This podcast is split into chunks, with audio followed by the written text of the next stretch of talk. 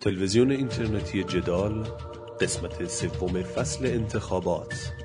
گفتگو با مسعود پزشکیان.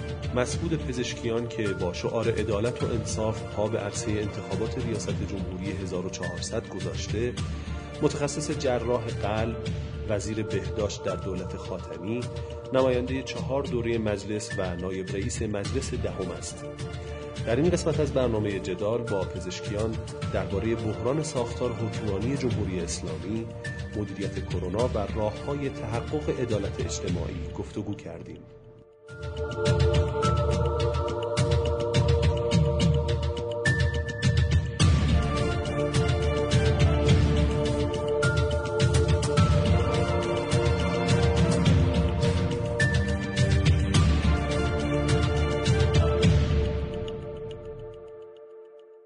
سلام عرض می‌کنم جناب آقای پزشکیان. خیلی ممنون که دعوت من رو برای حضور در این گفتگو از فصل انتخابات جدال پذیرفتید.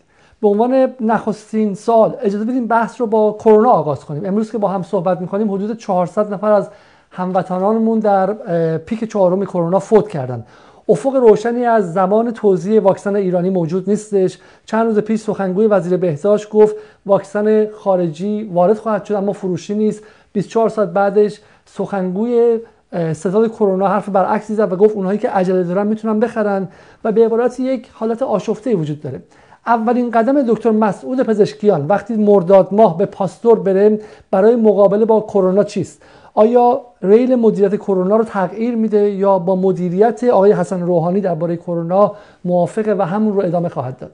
حالا منم خدمت شما سلام عرض می‌کنم. خدا قوت. در رابطه با کرونا ما دو تا راه داریم بریم. راه اولش که ما در کشور خیلی راحت می‌تونستیم ادامه بدیم و اجرا بکنیم و گرفتاری مشکلاتی نشیم که الان باش گرفتاریم. بحث قرنطینه بود که به صورت محکم میبایست اجرا می‌کردیم. همون اسفند 98 بود که من وقتی کرونا اومد در قم هنوز داشت شیوع پیدا می‌کرد. هم در هیئت رئیسه هم در صدا و سیما اعلام کردم که قم رو قرنطینه بکنید یا یک نوع حکومت نظامی اونجا ایجاد کنید. یعنی نذارید مردم قم جابجا جا بشن. ما اگر قم رو مدیریت کرده بودیم در کشور پخش نمی‌شد. بعد که دیگه وقتی پخش شد و سیاست هایی که اینا داشتن تصور من برای اینه که کرونا یک بحث حاکمیتیه بحث وزارت بهداشت درمان و وزارت کشور تنها نی. و اصولا دولت و ارگانهای امنیتی قضایی مجلس همه با هم در این رابطه مثل یک ستاد جنگی است یک ستاد مبارزه با کرونایی تشکیل می‌شد و در اونجا در رابطه با نحوه پیشگیری کارها و عملیات رو انجام می‌دادم من خودم در یک سال قبل خدمت آقای دکتر نمکی رسیدم برنامه پیشنهادیم برای اینکه بتونیم محله به محله و منطقه به منطقه این کار انجام بگیره. خدمتشون دادم و ازشون خواستم که در دولت مطرح کنن. اما خب متاسفانه دولت با این روند موافق نشد. رفتیم استان در استان به عزیزان گفتیم بیایید ما به این شکل عمل بکنیم. اونا هم قبول نکردن. نهایتا خب مسئله گسترش پیدا کرد و از کنترل این عزیزان خارج شد.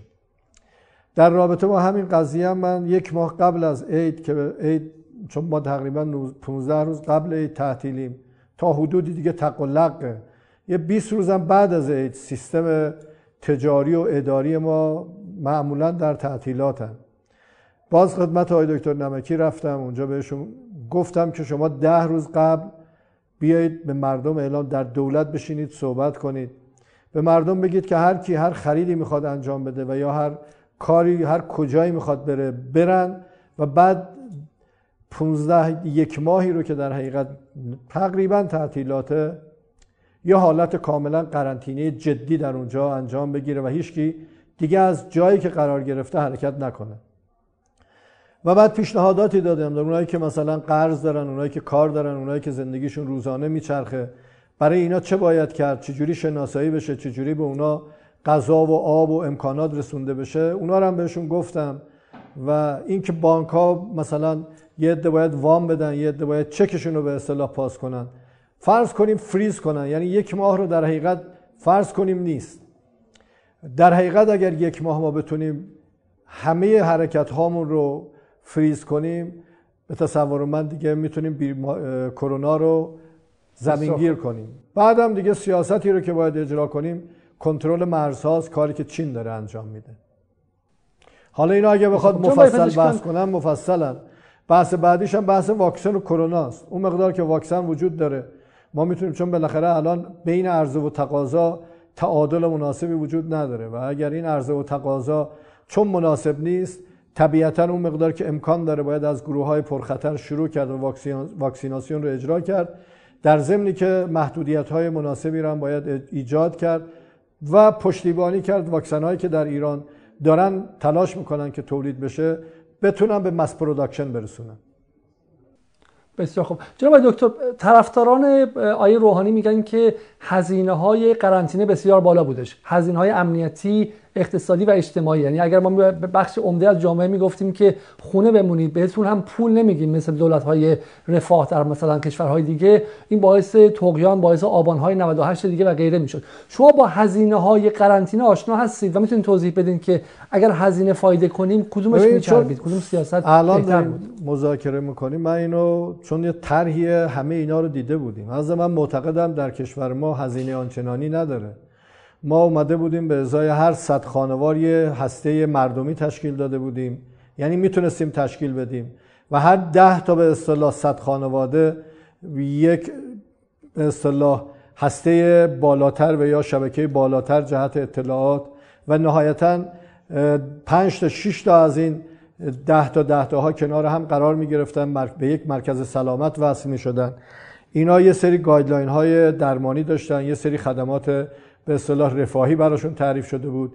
یه سری آموزش های دیگه که باید در اون شکل می و طبیعتا با مشارکت مردم قرار بود این کار انجام بگیره. چون من تجربه داشتم در اون موقعی که رئیس دانشگاه بودم و از این اقدامات زیاد انجام داده بودیم من تصور می‌کنم بدون اعتباری که اونا تصور می‌کنن راحت می‌شد این کارو کرد. من وقتی که رئیس دانشگاه بودم در تبریز در عرض 6 ماه نزدیک 630 تا خانه بهداشت بدون اعتبار درست کردیم. بدون اعتبار یعنی اعتبار دولتی. وگرنه مشارکت مردم بود هم همکاری های بین بخشی بود روابط بین بخشی و مشارکت مردمی و خب طبیعتا بر, اساس امکاناتی که داشتیم. هیچکی باور نمی‌کرد ولی اتفاق افتاد.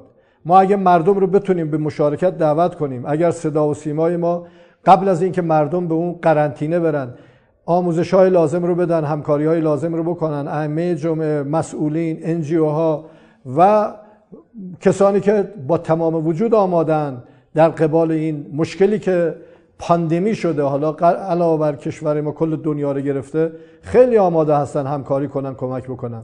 این هم به نفع بنگاه هاست هم به نفع اقتصاد. الان بالاجبار دارن تعطیل می‌کنن.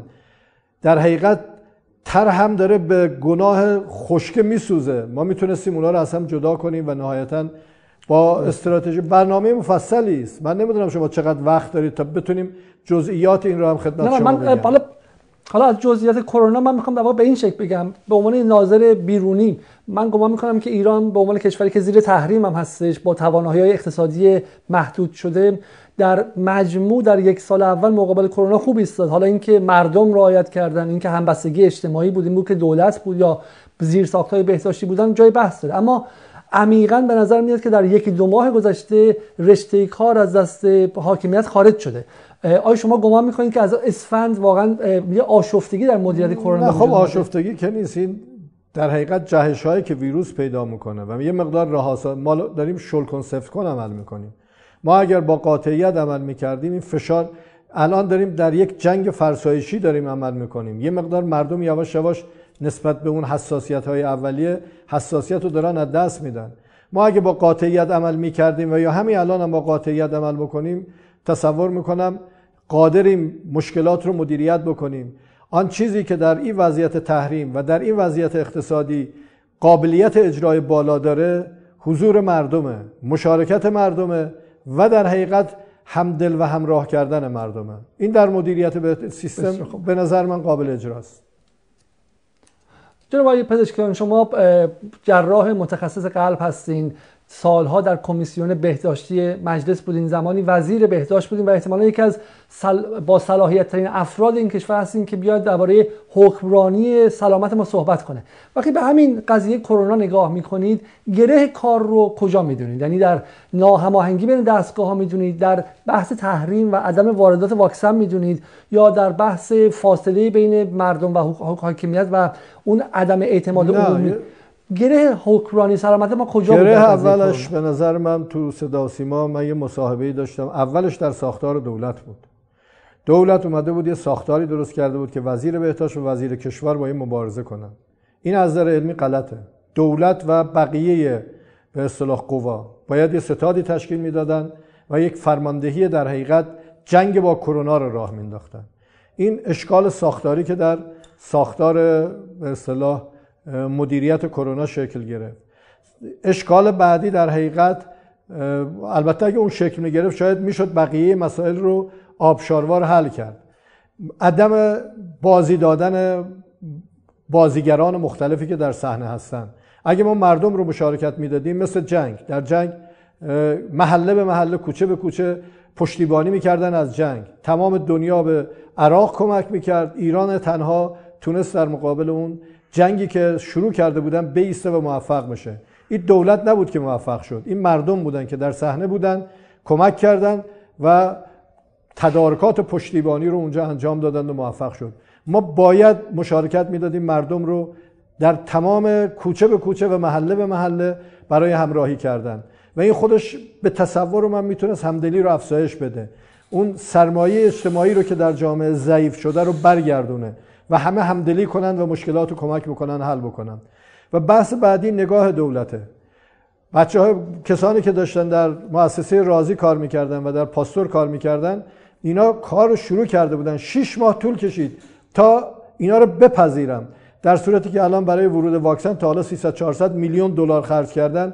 اونا منتظر 30 میلیون دلار بودن تا بتونن اون کاری رو که در آزمایشات حیوانی موفق شدن بتونن به آزمایشات انسانی برگردند و تجهیزات امکانات خودشون رو را بندازن. دولت نگاهش در رابطه با کمک و پشتیبانی از متخصصین و کارشناسان داخلی بسیار ضعیف صورت گرفت. یعنی این مجموعه عوامل و طبیعتا الان تبدیل شده به کانونهای تصمیم گیری متعدد. کانون تصمیم گیری متعدد در یک جنگی که در حقیقت ستاد جنگ با کرونا است. حالا این جنگ با دشمنانی که پنهان دارن میان با یه جنگی که آشکار داره میاد این جنگ باید ستاد فرماندهی واحد داشته باشه. مجلس قوه قضاییه و تمام ارگانهای دیگه باید تبعیت کنن. این هماهنگی در اون ساختار وجود نداره و باید درست بشه. خب خب حالا بس من چیزی که نتیجه میگم که اینکه نگاه دولت رو به خارج بله. بود مثل خیلی مسائل دیگه. و دیگر این که بین بخش های مختلف هماهنگی نبود. خب جناب آقای پزشکیان شما یک از افراد مورد اعتماد و مورد احترام بخش های پزشکی و بخش های بهداشتی کشور هستید چرا شما مقابل دولت و مقابل این وضعیت به شکل این کلاف در هم تنیده نیستادید و اعلام خطر نکردید و در یک سال گذشته صدای برگشتن ریل مدیریت کرونا به اون ستاد جنگ من والا نمی‌دونم چقدر از محاسبه مصاحبه های ما خبر دارید. من در اون موقع در هیئت رئیسه مجلس بودم. با آقای دکتر لاریجانی و تیمشون اعلام کردم باید این ستاد شکل بگیره. ازش درخواست کردم که پیگیری بکنه خدمت مقام معظم رهبری این حرفا رو برسونه. در کمیسیون مطرح کردم. اون اوایل که اصلا خود وزارت بهداشت درمان می‌گفت قرنطینه کردن و این حرفا دموده است. تا اینکه خود آقای دکتر هریچی گرفتار شد تازه متوجه شد که نه. این بار شوخی نمیشه کرد با این ویروسی که هست. و بعد ماها رو زیاد اجازه نمی‌دادن تا رسانه ها حرف بزنیم. خود آقای دکتر لاریجانی یک وقتی رو گرفت. ما رفتیم در صدا و سیما. مواضعمون رو گفتیم. تازه آقای دکتر روحانی خودشون اون وقت شدن. مسئول که هر هفته بیان بگن در کرونا اله کردیم و این کارو کردیم و این کارو نکردیم. چندین بار خدمت های دکتر نمکی رسیدم. من مسائل رو خدمتشون گفتم در کمیسیون گفتم در مجلس گفتم. مشکل کار اینه که سیاسیون ما در کشور این نگاه تخصصی رو و این نگاه کارشناسی رو جدی نگرفتن. و خب اوایل تا اینکه یه تعداد از شخصیت ها تو این کشور به خاطر کرونا جانشون از دست دادن تازه بیدار شدن مثل که نه مسئله جدی است و باید با این مسئله جدی برخورد کرد. و خب تا جایی که ما می‌تونستیم و لازم بود هم به مسئولین هم به قانونگذارا هم به قوه قضاییه و هم در کمیسیون و هم در مجلس صحبت کردیم و در رسانه هم. بارها و بارها من اعلام کردم. ولی خب طبیعتا باید یک اون نه جناب پزشکان چون شما الان برای ریاست جمهوری داره میز خب اون رو من هم اعلام کردم. من با تجربه ای که از انگلستان و از آمریکا و خوندن این ورانور داشتم داشتم. ولی بالاخره توقع جامعه از شما این بودش که به شکلی پیش قراول این جنبش و این حرکت می شدید و حداقل جلوی یک تازی های حداقل های روحانی یا بخش های مختلف رو می گرفتید و این صدای صدای اقلانیت داخل نظام شما چون از خارج دارید مسئله رو فقط تنها روحانی اینه که الان مجلس خودش برای اینکه بگه من انقلابی هم داره خلاف اون پروتکل ها جلساتشو تشکیل میده تجمعاتشو تشکیل میده و میشینه جلسه می‌ذاره. قوه قضاییه مثلا بلند میشن میرن برای بازدیدهای کلی آدم دور اونا جمع میشه. یعنی تا اون نگاه جمعی و نگاه کلی شکل نگیره فقط بگیم این دکتر روحانی باید این کارو بکنه به نظر من مشکل حل نمیشه. ولی در پیک چهارم در پیک چهارم همه دارن میگن که بازگذاشتن پروازها بازگذاشتن جاده ها نبستن مراکز خرید در دوره عید واقعا باعث ایجاد پیک چهارم شد. همون اشتباهی که بوریس جانسون در انگلستان کرد با بازگذاشتن شهرها در زمان کریسمس. این مشکل همون ستاد است که گفتم. ستاد اون عدم هماهنگی و سلایق مختلف درش وجود در اونجا هم نماینده مجلس وجود داره هم قوه قضاییه است هم رئیس جمهور هست. اونجاست که باید قاطع تصمیم می‌گرفتن نه وزیر بهداشت تنها.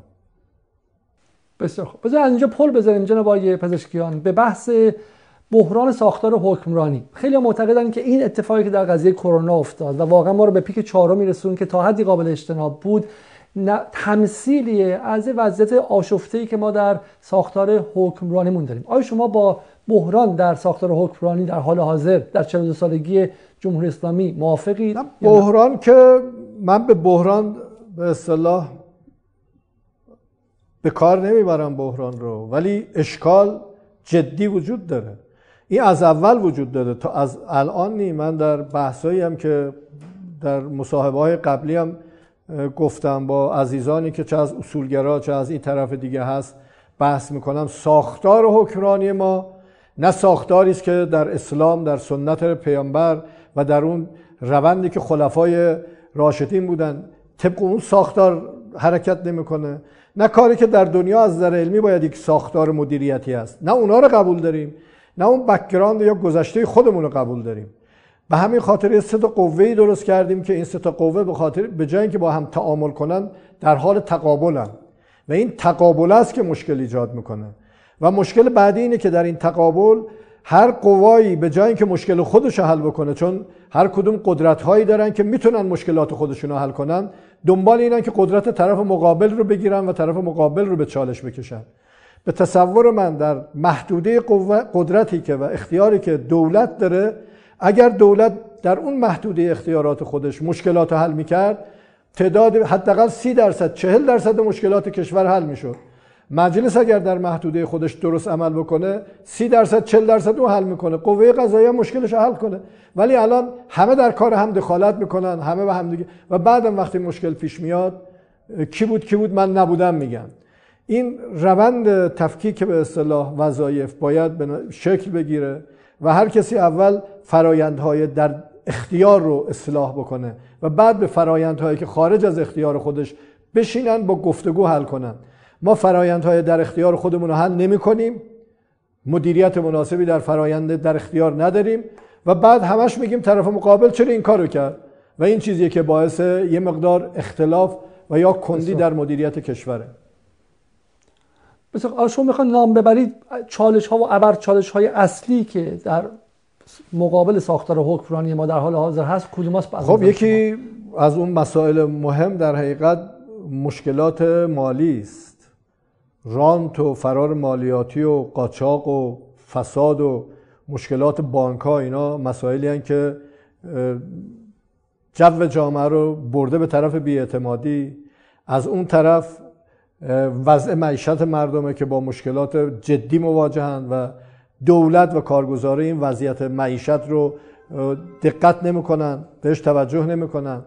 و طبیعتا از اون طرف بحث تحریم ها و نهایتا تورمی که کسری که دولت برای بودجه خودش ایجاد کرده که به تبع این کسری تورمی است که در زندگی مردم روز به روز داره تشدید میشه اینا چالش های بزرگی هن. ما اگه بتونیم جلو تورم رو بگیریم جلو در حقیقت این مشکل عدم شفافیت در خدمات مالی و پولی و و سیاست و قدرت رو بتونیم اعمال کنیم تصور می‌کنم می‌تونیم اعتماد رو به کشور برگردونیم.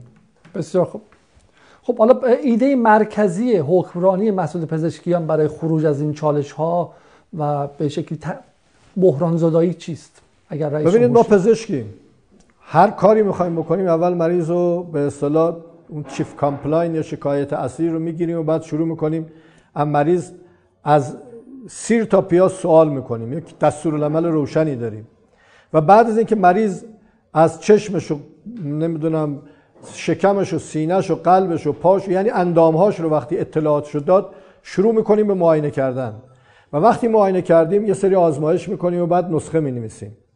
مشکلی که الان وجود داره عدم شفافیت در داده های مالی است و در چرخش اطلاعات و داده هاست به زبان ساده اگه بخوام بگم که با قابل فهمتر باشه قدم اول اینه که بنده معتقدم یک FATF داخلی رو باید ایجاد کنیم.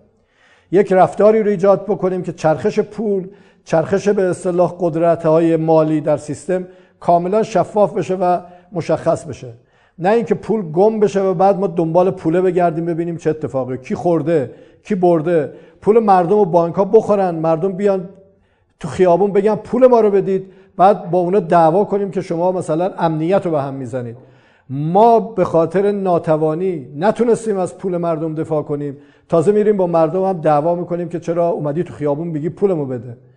اگر ما حساب رو این روند رو شفاف بکنیم یا به زبان به اصطلاح کلی FATF رو در حقیقت در کشور را بندازیم FATF داخلی رو حالا اینا میگن خارج نمی‌خوایم بدیم. حداقل کسی نمی‌تونه به این سادگی پول رو بخوره پول رو گم بکنه و یا یک چرخش مالی رو درست بکنه که درش رانت باشه و پولشویی بکنن از این حرفا.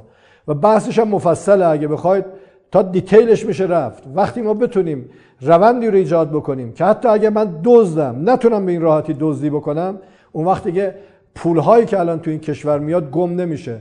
800 میلیارد دلار در زمان آقای دکتر احمدی نژاد ارز اومد وارد کشور. خب الان شفاف نیست. چه اتفاق افتاد؟ از این ور ما میاییم با 25 سال می‌خوایم با چین قرارداد ببندیم که 450 میلیارد دلار اونم نسیه بیاد تو این کشور. ما اگه می‌تونستیم اون پول رو درست مدیریت بکنیم و شفاف مدیریت بکنیم این وضعیتی که الان باش مواجهیم قطعا وجود نداشت. تلویزیون اینترنتی جدال. بسیار خوب. حالا من شما رو برمیگردم به همون بحث بحران ساختار حکمرانی یا چالش های اون. چه موانعی وجود خواهد داشت برای اووردن شفافیت؟ یعنی درگیری بین نهادهای مختلف نهادهای حاکمیتی نهادهای داخل دولت و غیره. برای مثال خیلی میگن که یکی از دلایل عدم تن دادن نهادها به شفافیت اینه که میگن تا ما شفاف می‌کنیم تحریم های بین المللی روشون میاد. و و بعد من این در واقع دعوای دو جناح مانعی میشه که هر گروه به شفافیت تن بده.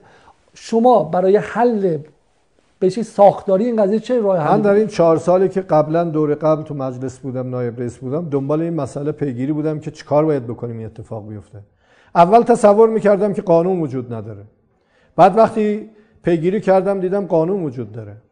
ماده 169 مکرر مالیات ها رو شما اگر ملاحظه بفرمایید در اونجا هر ایرانی باید حساب مالیاتی بده. حالا به یکی تعلق نمی‌گیره به یکی تعلق می‌گیره. من باید حساب مالیاتی وجود چی دارم چقدر درآمد دارم کجا کار می‌کنم؟ بچه های منم باید این حساب مالیاتی داشته باشن. اون ماده 169 مکرر مالیات. ما یه کاداستر داریم کد زمینه. یه جینف داریم کد محله. و یه کد ملی داریم. طبق ماده 169 مکرر مالیات ها باید بانک ها و اداره ثبت وصل بشن اطلاعاتشون به اونجا و اون اطلاعات بدن. من هر اطلاعات غلطی در اصطلاح اون حساب مالیاتیم بنویسم که آقا من هیچی ندارم. فردا بیام تو بازار پول بذارم پول بیاد. اون کردیت من اجازه نمیده. در حقیقت من بر اساس اطلاعاتی که به مالیات دادم از در کردیت دیگه نمی‌تونم فرض بکنید 100 میلیون وام بگیرم. برای اینکه من گفتم اصلا درآمد ندارم و بیکارم. به من وامی اصلا نمیشه داد. او کسی هم که می‌خواد تعهد بکنه قبول نی. برای اینکه من اصلا امکان برگشت. وقتی زمین ندارم درآمد ندارم پول ندارم و هیچ پس وامم نمیدم. باید وام تعریف شده بدن. و یا میام زمین بفروشم. یا میام یه معامله بکنم. میگن تو که اعلام کردی این خونه رو نداری. خونه رو نمی‌تونی بفروشی. در حی... اصلا مرزا رو باز کنن بیارن تو مملکت. تبدیل می‌خوان به پول بکنن. این پول باید به اسم یکی بیاد. به اسم هیچ کی نمی‌تونه بیاد. برای اینکه پول حساب کتاب داره. به این سادگی نمیاد. مشکلی رو که من پیدا کردم تعهد مدیریت ارشده یعنی اگر دولت مدیر ارشد است چون قانونه وجود داره. دولت میومد این قانون اجرا می‌کرد. یعنی کاداس رو اجرا می‌کرد. این که میرن یهو الان قوه قضاییه میره بالای کو چهار تا مثلا ساختمون و برج و مثلا مینزه می آقا اینا خلافه. سرمایه مملکت اونجا هزینه شده. ما اگر اینا رو از روز اول با اون کدا می‌رفتیم جلو هیچکی جرئت نمی‌کرد اونجا آب بده برق بده سند بده و بعد مجوز بده و در نهایت یکی پیدا بشه بیاد به همش بزنه. اینا همش به خاطر نبودن اون سیستم داده است که در مملکت باید مدیریت بشه و سیستم داده مسئول اصلیش دولت دولتی که بدون داده و بدون اطلاعات مدیریت می‌کنه حرکت در تاریکی است. من با حرف شما کاملا موافقم. حالا من نباید در این مصاحبه زیاد حرف بزنم اما من وقتی فکر می‌کردم که چرا مثلا یارانه ای که میدن به همه دهک ها میدن تعجب می‌کردن می‌گفتن خب شما اطلاعات نداریم که چه کسی در کدوم دهک باور بله. نکردنی کشوری که زیر تحریمه چرا نمی‌دونی که به مردم فقیرش باید همونقدر بده نده که به پولدارای بالا اصلا یکی از بحثایی که الان اینجا شما یارانه رو فرمودید. نزدیک دو میلیون میلیارد تومن ما داریم یارانه پنهان میدیم. به کی میدیم؟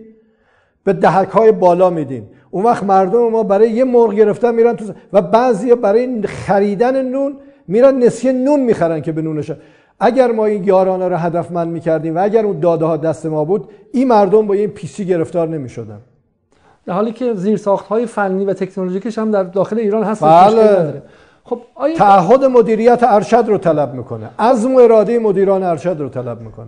و این دیگه گره رابطه ما با آمریکا هم نیستش که جناح سرش دعوا داشته باشن. بله حق با شما. خب چرا 8 سال آقای روحانی و وزراشون که در واقع چکیده بوروکراسی و تکنوکراسی جمهوری اسلامی هستن همین کارو نتونستن انجام بدن و دنبالش نرفتن. والا من به عنوان نایب رئیس اون جلسه مفاسد اقتصادی هر هفته می‌رفتم. هر هفته اینو تکرار می‌کردم. و اواخر قبول کرده بودن حرف منو ولی دیگه خیلی دیر شده بود. یعنی کاری که باید دولت انجام بده قانونه وجود داره و مسئول بوده اجرا بکنه اینا از نو می‌خواستن تازه یه چیز جدید رو در بیارن. خیلی راحت می‌شد جلو فساد رو گرفت به نظر من. یعنی من فکر می‌کنم در عرض 6 ماه یا حد اکثر یک سال راحت سیستمی رو میشه ایجاد کرد که اگر من بخوام دزدی بکنم اگر من بخوام مالی رو به اسم پسرم به اسم امم به اسم دوستم منتقل بکنم امکانش وجود نداشته خب آیا پزشکان آیا واقعا بلد نیستن؟ نمی‌تونن؟ یا اینکه نه منافعشون در اینه که این چیزها شفاف نشه. بالاخره در این 40 سال ادعی خوردن و بردن و به قدرتی رسیدن و به ثروتی رسیدن و این شفافیت علیه منافعشون خواهد بود. و من مسلمان تصور می‌کنم تصور می‌کنم مجموعی از عوامله. یعنی همه رو نمیشه یعنی یه نسخه نمیشه یه دستورالعمل که بگیم دقیقا اینه. ما تو مجلس داشتیم به اصطلاح سهم سلامت رو در بیمه تعریف می‌کردیم. خب اینا می‌گفتیم درصدی از حقوق باشه. قبلا فقط یه عدد ثابت می‌دادن. وقتی میگی درصدی از حقوق یه مقدار عادلانه تره.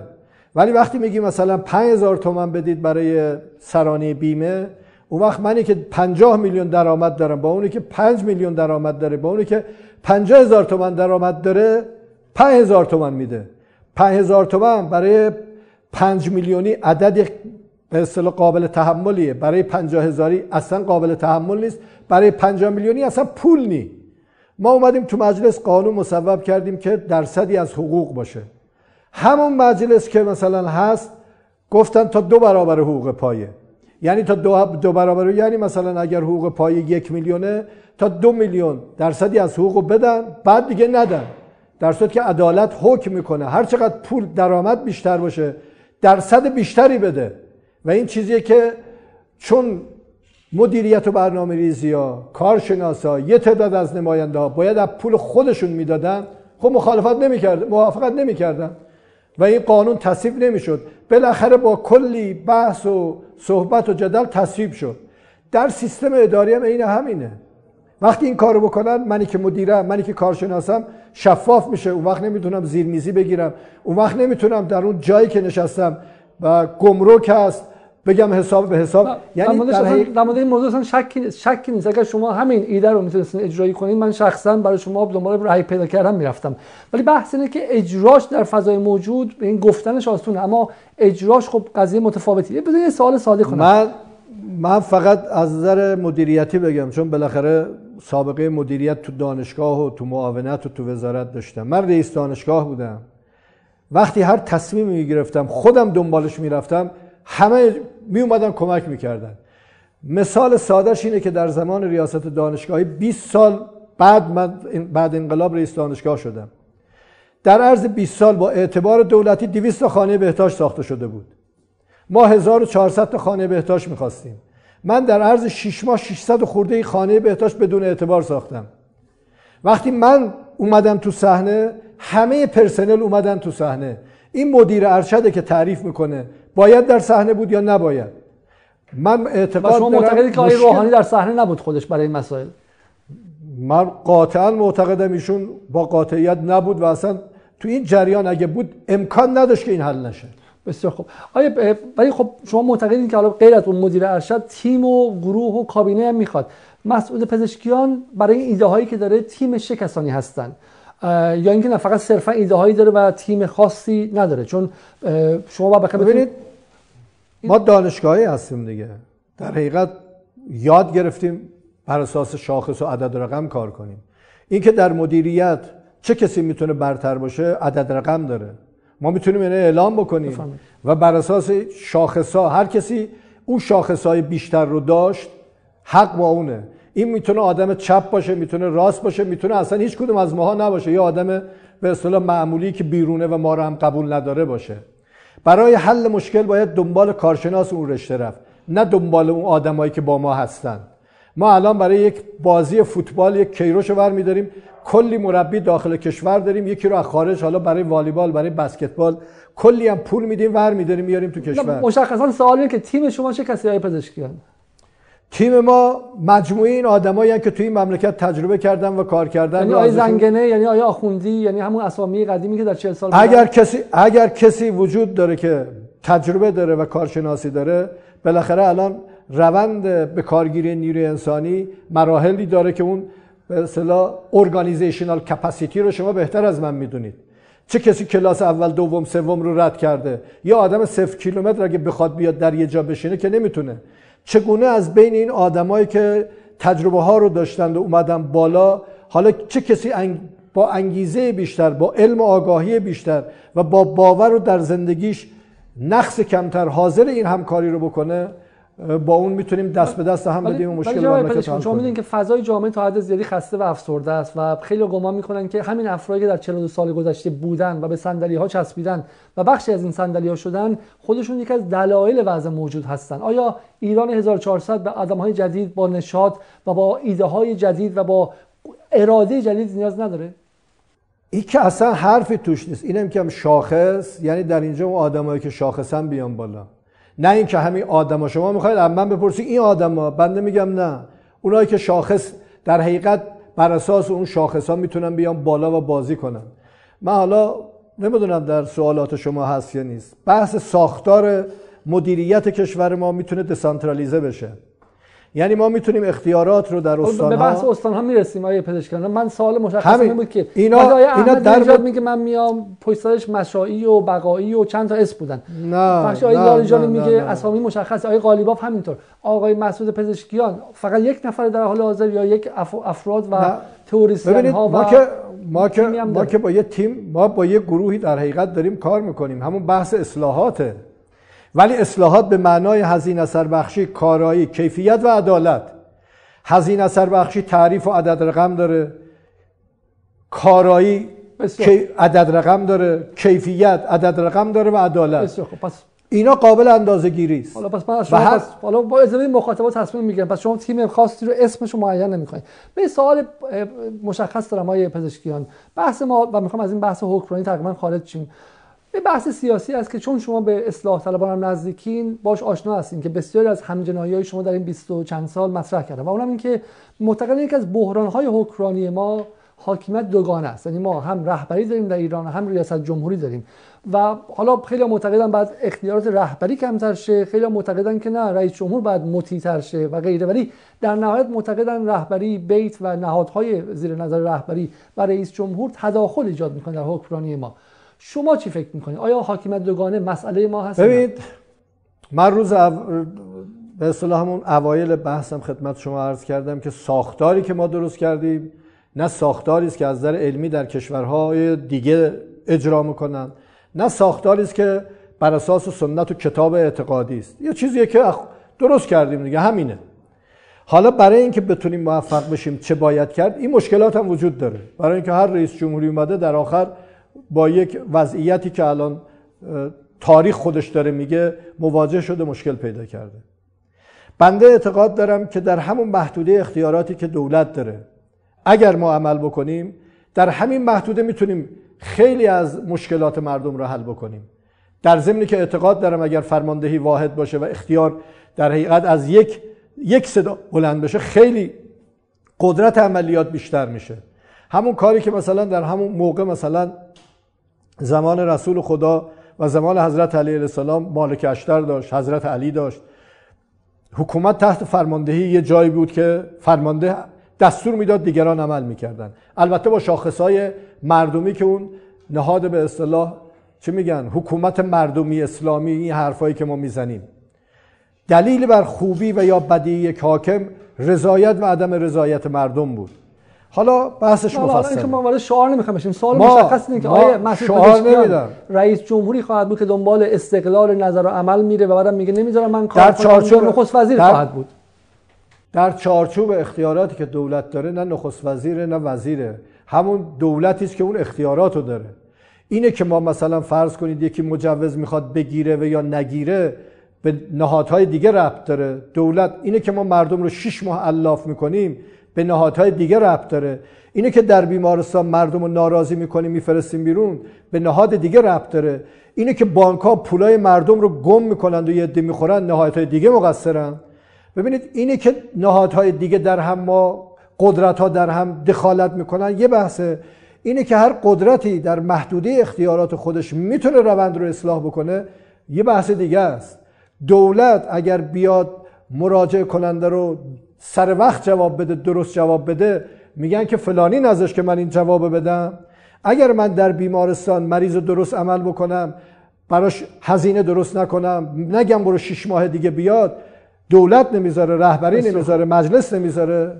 واقعیت اینه که ما در مدیریت همیشه طرف مقابل میگیم این عیبو داره مشکل خودمون نمی‌بینیم. ولی خب در 8 سال گذشته تضاد زیادی بین آقای روحانی بوده. هر وقتی که مثلا آقای خامنه‌ای صحبت کرده آقای روحانی فرداش اومده برعکسش گفته و تقابل بین به شکلی شخص رئیس جمهور و به شکلی رهبری زیاد بوده. از طرفی هم همجنایی شما مثل آقای به نظر من به نظر من مشکل رهبری جایگاه خاص خودشو داره و بنده معتقدم داهیانه داره رهبری می‌کنه و باید هماهنگی با ایشون قطعا صورت بگیره. اما اینه که در دولت یکی اومده نشسته میگه اونا بنده اعتقاد دارم. اینه که به بنگاه های تولیدی و اقتصادی سر میدوونیم و نمی‌ذاریم اینا رونق پیدا بکنن این به اونجا ربطی نداره. این ارگان دولته که این مشکل رو ایجاد ولی مثلا همین بحث کرونا خیلی معتقدن که شخص رهبری اومد گفت و من نمی‌ذارم واکسن آمریکایی وارد شه مثلا و به شکل این رو دخالت در حکمرانی سلامت دونستن. من تصورم اینه این پیام رهبری هیچ وقت دلیلی بر این نیست که مثلا ما نمی‌تونیم با کرونا برخورد بکنیم. بر اساس یه سیاستی ما دلمون نمی‌خواد از یه جای جنسی رو بخریم. بحث این نیست که این آیا درست یا غلطه.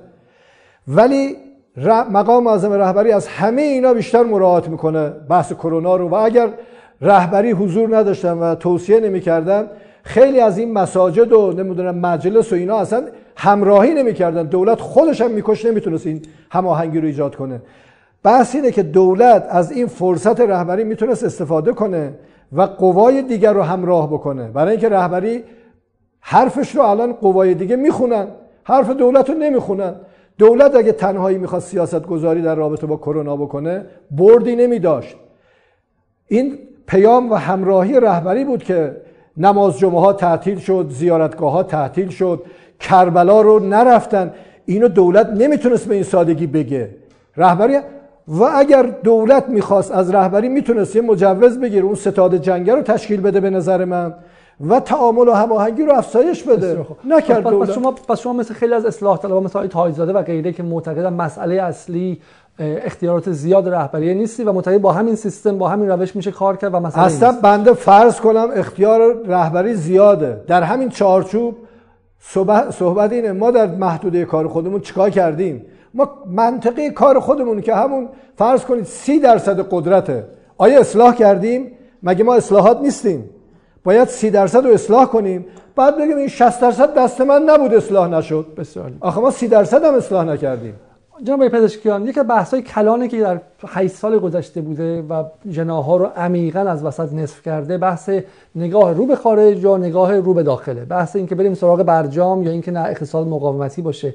و این تقریبا داره فرسوده می‌کنه. شما در این دو قطبی رو به خارج رو به داخل کجا میستید هر دوانه است ما یه قدرت داخلی داریم که اصولا باید بهش متکی بشیم. و اگر قدرت داخلیمون قوی باشه هیچ قدرتی نمی‌تونه به این سادگی ما رو زمین گیر کنه. ما باید به توانمندی های داخلیمون پشت بکنیم به اصطلاح دست به دستشون بدیم میدان بدیم و اجازه بدیم شکوفا بشن. ولی خب طبیعتا در دنیایی که زندگی می‌کنیم نمی‌دونیم تنها باشیم. باید به اصطلاح اون موافقت نامه های مشترک بین کشورهای اسلامی همسایگان خودمون در قدم اول و بعد کشورهایی که حاضرن بدونه که به ما زور بگن با ما همکاری بکنن و نهایتا حتی با اون زورگو هم بشینیم مذاکره کنیم و حرفمون رو بزنیم. اما هیچ وقت زیر بار زور نریم. چه دلیلی داره ما تو منطقه با کشورهای اسلامی با مشکل باید مواجه بشیم؟ چرا باید بشیم؟ بالاخره ما باید یک میلیارد مسلمان تو دنیا وجود داره. ما می‌تونیم با اینا دلایل خاصی داره. شما سیاست مدارتر از من هستین سالها در مجلس بودین بالاخره ایران بنده اعتقاد دارم. هم احیای حوزه تمدنی خودش داره و ترکیه هم می‌خواد همون حوزه رو داشته باشه. رئیس و آقای مسلمان های منطقه باشه. عربستان برای خودش همون دایره رو داره. حتی قطر کوچیک هم همون دایره رو داره. بالاخره کشورها دارن با هم دیگه تضاد دارن که هر کدومشون سهم بیشتری از جهان اسلام بگیرن. و این تضاد طبیعیه. ولی در کلان قضیه میشه اون نکات مشترک رو گرفت. ما هم بر خودمون ادعای دیگه ای داریم. ولی نکات مشترکی وجود داره که می‌تونیم با هم دست به دست هم بدیم. همون کتابی که قرآن و اونجا توصیه می‌کنه نه تنها با کشورها. میگه قل تعال به اصطلاح و اعتصموا به حبل الله جمیعا ولا تفرقوا. اعتصام به حبل خدا در حول محور خدا ما می‌تونیم با هم وحدت کنیم. ما خیلی نقاط مشترک بین کشورهای اسلامی می‌تونیم پیدا کنیم. بالاخره یه نقاطی داریم که هر کدوم با خودمون شما فرد انقلابی هستین از اولا در این انقلاب بودیم ما با شعار وحدت شروع کردیم از سال 58 الان به جایی رسیدیم که بین ایران و ترکیه و عربستان در سوریه چنان جنگی بود که دیگه در تاریخ ندیده بودیم. من نمی‌خوام شعار انتخاباتی بدیم. من به شما به عنوان یک نه به شما سیاست گذار حکمرانی احترام می‌ذارم چون مثلا ذهن شما خیلی سیاست گذارانه است. من سوالم خیلی مشخصه اینه که ما در سی سال گذشته از سال 68 حداقل به این و با فروپاشی بلوک استبدادی شرق گرفتار این بودیم که با آمریکا چه کار می‌خوایم بکنیم؟ همه راه را امتحان کردیم. از جمله برجام رو هم امتحان کردیم. و سوال این که اگر باز این برجام گره بخوره اگر رابطه ما با آمریکا گره بخوره آیا مسعود پزشکیان در پاستور پلن بی خواهد داشت؟ چون 8 سال گذشته روحانی پلن بی دیگه نداشتش. پلن الف که شکست خورد تمام شد و رفت. ببین من اول بگم این که ما گفتیم و دنیا مشکل داره. اگه ما مشکل خودمون رو نفهمیم همیشه میگیم دنیا مشکل داره. ما الان همین الان تو کشور خودمون همه حرفایی که می‌زنیم با خودمون هم مشکل داریم. این که بگیم حق با منه که نمیشه. حق حالا آمریکا بده. همه این جناها بدن مردم بدن. نمیشه که ما در کشوری زندگی می‌کنیم که حداقل باید به مردم خودمون و به ذخایر کشور خودمون پشتوانمون گرم باشه تا بتونیم با دنیا هم مثلا کلکل بکنیم. ما وقتی با دنیا نمی‌تونیم متحد بشیم حالا اشکال نداره. تو کشور خودمون چرا دعوا داریم می‌کنیم؟ اشکال از مایست که داریم دعوا می‌کنیم اشکال همه طرف مقابل نیست. اول باید اینو بدانیم. بعد حالا اینکه برجام بپذیریم یا نپذیریم اگه مشکل پیدا کردیم قطعا ما باید آلترناتیو های مختلفی داشته باشیم. اصلا تو این شکی نیست در مدیریت آدم هیچ وقت تمام سبدشو خب دارایشو چه در خواهد بود؟ آلترناتیو دکتر مسعود پزشکیان چه خواهد بود؟ بنده معتقدم توان زیادی برای حل مشکلات وجود داره. الان همین سیاستی که مقام معظم رهبری چون یه سری از سیاست های کلی رو بالاخره مقام معظم در اختیارات مقام معظم رهبری است. و این جهتگیری هایی که ایشون داره با قراردادی که الان با چین نوشته شده و با در حقیقت دید و نگاه ایشون داره پیگیری میشه می‌تونه مشابه اون رو با کشورهای اسلامی و جاه دیگه هم ایجاد کرد. یعنی ما اگر توافق نامه ها یا موافقت نامه ها یا تعهدهای مختلف رو با کشورهای مختلف ببندیم و اون تمامیت خواهی که آمریکا در دنیا ایجاد کرده رو تا حدودی از بین ببریم. کسانی که در این دیدن می‌تونن با همدیگه کار کنن. با کسانی که در مقابل اون تمامیت خواهی نشست ایست بیستن ما بیم در اونجا پروژه های مشترک با حس در مصاحبه که اخیرا داشتیم فرمودین که حتی تعهدی که عهدنامه‌ای که با چین بسته شد اون هم مرهون برجام بوده یعنی اگر اگر رابطه ما با آمریکا تنشش کم نشه حتی چین هم با ما رابطه نمیبنده. چرا کشور اسلامی از آمریکا نترسن و بیان با ما عهدنامه ببندن؟ شما می‌دونید تا مشکل ما با آمریکا حل نشه کشور اسلامی سراغ ما نمیاد. بحث ترسیدن تنها نیست. بالاخره ما یه سری تعهدات بین المللی داریم. اگر FATF نبود اگه این برجام نبود مگه همین چین و روس و کشورهای دیگه نبودن که در زمان آقای دکتر احمدی نژاد آقای اوباما هر قطنامه رو برد در شورا برد در صحنه سازمان ملل علیه ما همین چین و روسیه رأی موافق دادن؟ مگه همون نبود؟ چرا حالا نمیدن؟ برای اینکه ایران نشون داده اهل مذاکره است. او طرف مقابله که داره نامردی می‌کنه. الان هم چیزی داره نمیگه. همین الان مقام معظم اینا برگردن به اون تعهدی که داشتن. ثابت بکنن به اون تعهد بین المللی پایبندن ما هم پایبندیم. یعنی همین روسیه و چین همین عراق و نمی‌دونم کشورهایی که با ما دوست بودند و ترکیه همشون علیه ما رأی می‌دادن. چرا ترامپ نتونست در مدت چهار سالی که وجود داره حتی یک قطنامه چه در شورا چه در مجمع سازمان ملل علیه ما مصوبه بگیره؟ به خاطر اینکه ما در اون گفتگوها شرکت کرده بودیم و حرف داشتیم. ولی ما بگیم این معاهدات قبول نداریم. این تعهدها رو نمی... اون موقع حتی اونا هم نمی‌تونن با ما بحث بکنن. تلویزیون اینترنتی جدال. جناب پزشک منتقدان شما میگن که بحث فقط بحث قطعنامه و تعهدات نیستش. بحث قدرت واقعی ایرانه. اگرچه در دوره اول محمود احمدی نژاد حدود چند قطعنامه در شورای امنیت علیه ایران تصویب شد اما آمریکا هیچ کدوم از اونها را اجرایی و عملی نکرد تا زمانی که 88 اتفاق افتاد. ایران از داخل ضعیف شد و همینطور اقتصادش ضعیفتر شد. اون موقع آمریکا جرأت کرد و این کار انجام بده. همینطور هم ترامپ اگرچه قطعنامه انجام نداد اما با ایران کاری کرد که اوباما هم در خواب نمی‌دید. من که الان چند لحظه پیش خدمت شما گفتم که ما وقتی میگیم با دنیا وحدت می‌کنیم نکنیم. در داخل باید یه سرمایه اجتماعی رو داشته باشیم که اینجا یه مقدار مشکل داریم.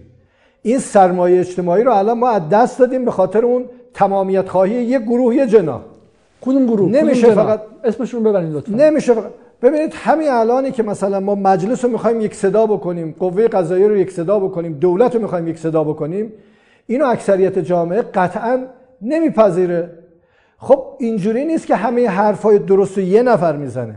اگر ما با هم گفتگو نکنیم همدیگر رو نقد نکنیم و اگر یکی نقد کرد یه انگ خارجی و نمی‌دونم خودفروخته و چه می‌دونم منحرف بهش بزنیم اون وقت چجوری می‌خوایم در مملکت پشتوانه مردمی رو داشته باشیم؟ و بعد هر کاری ما کردیم از پشت تلویزیون و تریبون بیایم بگیم حق با ماست. حق با ما نیست. حق مستقل از من و شماست. حق رو باید شناخت و من خودم رو باید با حق تطبیق بدم. نه حق رو با هر, هر کاری من کردم هر حرفی من زدم حق با منه. این غلطه و اینو تو این کشور مردم الان خیلی زیادی از مردم اینو نمیپذیرن. الان جو انتخابات در کشور ما فضای سردیه. خب با آمریکا بجنگیم ولی باید هوای مردممون رو داشته باشیم. وقتی هوای مردم رو نداریم ما بهترین بمب اتم رو داشته داریم بزرگترین قدرت دنیا باشیم. از هم میپاشیم. حضرت علیش تو نامه به مالک میگه مالک نگو من امیرم. دستور میدم اینو باید اطاعت کنن. ولا تقولن انی مؤمر آمر فاوتا این ادبیات سه تا تالی فاسد داره. یک ادغال فی القلب. قلب ها رو سیاه می‌کنه. منحکتون للدین دین رو ضعیف می‌کنه. تقرب من الغیر دگرگونی ها و انقلاب ها رو نزدیک می‌کنه. ما حق نداریم با مردم خودمون با امر و نهی برخورد بکنیم. ما حق نداریم به مردم دستور بدیم. ما خدمتگزار مردمیم. در عمل بگیم نه شعار. اینه که شما میگید آقا شعار انتخاباتی یه عمر از این شعارا دادیم و مردم از خودمون راندیم. برای اینکه تصور می‌کنیم باید همه قدرت دست ما باشه. نه اجازه بدیم بقیه هم بیان قدرت دستشون باشه. نه حالا آیا پزشک من که هیچ گونه ذره اختلاف با شما در این موضوع ندارم و در مورد اینکه در اون جناح هم تمامیت خواهی هستش کاملا با شما موافقم. خود من هم اگر نبود اون تمامیت خواهی الان کنار شما تو ایران بودم. بحث ما چیز دیگه اینه که نارضایتی عمیق جامعه در حال حاضر چقدرش به خاطر تمامیت خواهی اون وره؟ چقدرش به خاطر اینکه ایده مرکزی دولتی که شما دو بار بهش رأی دادید یعنی برجام شکست خورد و توان خرید یک شهروند عادی ایرانی به یک سوم یک چهارم تبدیل شد. وضعیت معیشتی و فلاکت اقتصادی مردم چقدر در این نارضایتی نقش داره؟ ببینید آقای علیزاده همین الانش تو مجلس شما اگر اون سخنرانی ها رو گوش بدید و این آدمایی که میگن برجام بده رو گوش بدید حراسشون از اینه برجام الان یه دفعه مصوب بشه یه مقدار گشایش ایجاد بشه مردم و بعد میگن اینا در انتخابات موفق نشن.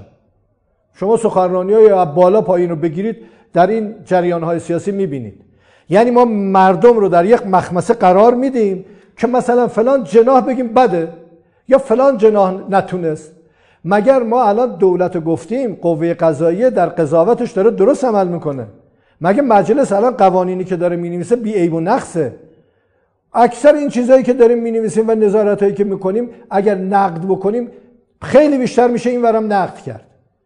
یه وقتی هست که ما نقد می‌کنیم و تمام گناه ها رو به یه طرف به اصطلاح به هیچ وجه. الان بحث ساختاری بحث من این نیستش که الان مشکل ما اینه که یه طرف باز شده. بحث من اینه که نه. شما اتفاقا من می‌خوام مشکل ساختاری صحبت کنید جناب پزشکیان. نزدیک انتخابات من الان می‌خوام بگم الان همه این ور واسطادن میگن این بده. چهل سال این مملکت یا دست چپ بوده یا راست بوده. همه ما بودیم. روز به روز به جای که بریم جلو مشکل پیدا کردیم. گیر کجاست؟ ما به جای که گیره رو حل بکنیم دنبال مقصر میگردیم. شما بهتر از من می‌دونید در مسائل و مشکلات دنبال مقصر نمیگردن دنبال مشکله میگردن که مشکله رو حل کنن. ما به جای که مشکل رو حل کنیم دنبال یکی میگردیم که بگیم آقا تقصیر همش گردن این بود. بعد اونو می‌زنیم. چهار سال دیگه میگه بدتر شد. برای اینکه ما مشکل رو حل نکردیم. ما خیال کردیم که آقا فلانی مقصر بود. حالا اونا برداریم درست میشه. مردم که بیچاره ها هی منتظرن درست بشه و درست نمیشه. برای اینکه ما مشکل بدیم من بگم. اتفاقا برعکسه. به انتخاباتی داریم نزدیک میشیم که میزان مشارکت در حال حاضر خیلی خیلی پایینه. اتفاقا یک از سوالا اینه که اگر هر دو جناحتون ناموفق بوده چرا نمیرید؟ ما که تعهد به شما ندادیم که جناح چپ و راست جمهوری اسلامی تا ابد در اون کشور باشن. اگر ایده حکمرانی جمهوری اسلامی و ایده حکمرانی اسلامگرایان سال 57 با موفقیت روبرو نبوده شاید شاید باید کلا ایده رو کنار بذارید فضا رو باز کنید برای نیروهای دیگر از کشور ایران. لزوم نداره که شما تا ابد در اونجا باشید. جسارت بنده که جزو هیچ کدوم از این حزبا به طور رسمی نیست شما بخش جمهوری اسلامی هستید. شما بخش بله حاکم جمهوری اسلامی با, هستید. با حاکم با حاکمیت با تمام وجود موافقم و از اولم روش واسطدم الانم وای میستم. الانم معتقدم با اصلاحات می‌تونیم این کار رو درست بکنیم. و الانم معتقدم تمام دنیا از اول آمریکا و جناهای مختلف و مسائل دیگه با تمام وجود تلاش می‌کنن که ما رو زمین بزنن. و این اختلافات و این مشکلات این فشار رو دارن به ما وارد می‌کنن که شما بتونید بگید آقا شما چرا نمیرید؟ بنده یه اشکال درون سازمانیه که بین خودمون داریم. یه حرفیه که با دنیا باید بزنیم. بین خودمون باید اشکالاتمون رو واقعی بگیم. اما در مقابل دنیا وقتی حرف بزنیم اینا نه ما رو می‌خوان نه اون مردم دیگر رو می‌خوان. اینا سرمایه های مملکت رو می‌خوان چاپ بچاپن. می‌خوان اینا رو ایران رو تیکه تیکه بکنن کردستان رو یه جایی بکنن آذربایجان رو یه جا خوزستان رو یه جا بلوچستان رو یه جا و بعد بخورند و ببرن چهار تا آدم هم اونجا بذارن هر غلطی آمریکا دلش به من و شما سوخته. این که ما با هم باید به یک توافق بنسیم یه بحثه. این که ما در درون خودمون یه مشکل داریم یه بحثه. اینه که بگیم آقا شما بیاید این کارو بکنید اونا غلط کردن که بخوام اونا اصلا دلشون بما. شما تاریخ نگاه بکنید غیر از چاپیدن و بردن چه آمریکا چه اروپا کاری نکرده. او کتابی هست که به اصطلاح چرا ملت ها شکست می‌خورن. خود اونجا نوشتم ببینید این اروپایی و آمریکا چه بلایی بر سر اون کشورهایی که مردمی که تو اونجا زندگی می‌کردن آوردن و الان هم به اصطلاح قیافه گرفتن و چه میگن کت شلوار و کراوات زدن و بعد میگن آقا حقوق بشر. او آدمایی که بشر رو نابود کردن قومیت ها و ملیت ها رو از بین بردن حالا از حقوق بشر حرف می‌زنن. پس در یک جمله چون هفته پیش خانم فائزه هاشمی گفت جمهوری اسلامی اصلاح پذیر نیستش. آیا عبدی هم در مصاحبه که داشت گفت از جمهوری اسلامی جز همین رؤسای جمهور احمدی نژاد و روحانی بیشتر از این در نمیاد. برین یه فکر دیگه ای کنید. پس شما عمیقا معتقدید که با همین وضع و همین نظام موجود میشه کاری کرد؟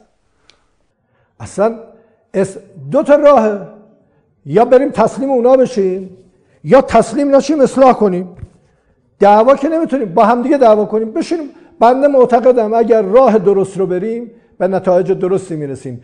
باید اقلا بشینن عاقلانه کار کنن و همین مردمی که شما میگید قبول ندارن اگر ببینم ما صادقانه براشون کار می‌کنیم مردم همین مردمی که اون جنگ رو اداره کردن که همه دنیا اومدن و نتونستن ما رو شکست بدن. الان هم اگر ببینن ما صادقانه من کنیم پشت سر ما خواهند نیستن آیا پزشکان اگه میشه می‌دونم من سری سوال می‌خوام شما سریعتر جواب بدین که سوال مهمی مونده. خب جناب آقای سوالاتش که شما دارید می‌کنید یک کلمه است که میگم اینجوری ولی شما یه جور تفسیر می‌کنید. می‌خوام بگم اونجوری نی. بسیار خوب. جناب آقای پزشکیان بگو. اجازه بدین که به مدیری به کارنامه مدیریتی شما هم یک نگاهی کنید سه تصمیم مهمی که شما در مجلس دهم گرفتید رو و روی زندگی و معیشت مردم تاثیر مثبت داشته لطف می‌کنید بگید. ده درصد خالص هدفمندی رو ما تصمیم گرفتیم کسانی که به اصطلاح قدرت خرید ندارن پول ندارن امکان ندارن از اون ده درصد بدن. ما تصمیم گرفتیم که یک درصد ارزش افزوده رو برای روستاها و مناطق محروم که قدرت پرداخت سرانه رو ندارن سرانه رو به اونجا بدن تا در اخص خدمت در بهداشت و درمان به همون گونه عمل بشه که در شهره. و تصمیم گرفتیم که پرداختا یا اون سیستم بیمه بر, بر اساس درصدی از حقوق باشه نه یک فیکس پیمنتی که الان قبلا بود. معنی این حرف اینه که آقای دکتر هاشمی وقتی اومد طرح تحول رو خواست را بندازه که به نظر من طرح به اصطلاح بدی بود و غیر قا... یعنی خلاف قانونم بود. از روز اولم مخالفت کردم تونست بگه آقا من می‌خوام رایگان به مردم خدمت بدم. من وقتی وزیر بودم مرده مردم رو از بیمارستان نمی‌دادن. ولی با مصوباتی که ما الان تو مجلس داریم هیچ ایرانی وجود نداره که نتونه بیمه بشه و در بیمارستان خدمت نتونه بگیره. یعنی مشکل در حقیقت سلامت مردم رو با منابعی که براش دیدیم حل کردیم. اینا هیچ کدومش نه لایحه دولت بود نه مصوبه اون مجلس ها با تلاش و فعالیت و همکاری که در کمیسیون بهداشت درمان صورت گرفت مصوبه گرفتیم و در مجلس با رایزنی هایی که انجام گرفت حل شد. بسیار جناب پزشکان یک چیزی که میگن میگن که شما چهار دوره نماینده مجلس بودین نایب رئیس مجلس بودین وزیر بودین و غیره ولی بیشتر در حوزه سلبی و نقد حرف و عمل کرد داشتین. حرفاتون هم بسیارش حقه و منم مدافعش هستم. اما میگن در زمینه کار ایجابی اونقدر اسم مسئول پزشکیان نیست. یعنی ما الان از کسی بپرسیم که در این 20 سال 30 سالی که مسئول پزشکیان در مقام های بالا بوده چه کار ایجابی خاص چه طرح خاصی؟ مثلا یکی دیگه به قول شما طرح تحول سلامت اومد. چه طرح ایجابی به اسمش هست؟ و همین میگن یک از چیزایی که شاید برای ریاست جمهوری ایشون مناسب نباشه. حرف شما در این مورد چیه؟ ببین من رئیس دانشگاه بودم دیگه تبریز. کارهایی رو که ما انجام دادیم اونجا باعث شد که از امرو منطقه دبلیوچو بیان. چندین بار مدیر کل اومد استان ما. و بعد رفتن دبیر کل بهداشت جهانی رو برداشتن آوردن ایران که بیاد تبریز اون مسئله رو ببینه. علیرغمی که من جزو یک حزب رسمی نبودم در دولت آقای خاتمی من آوردم وزیر کردم.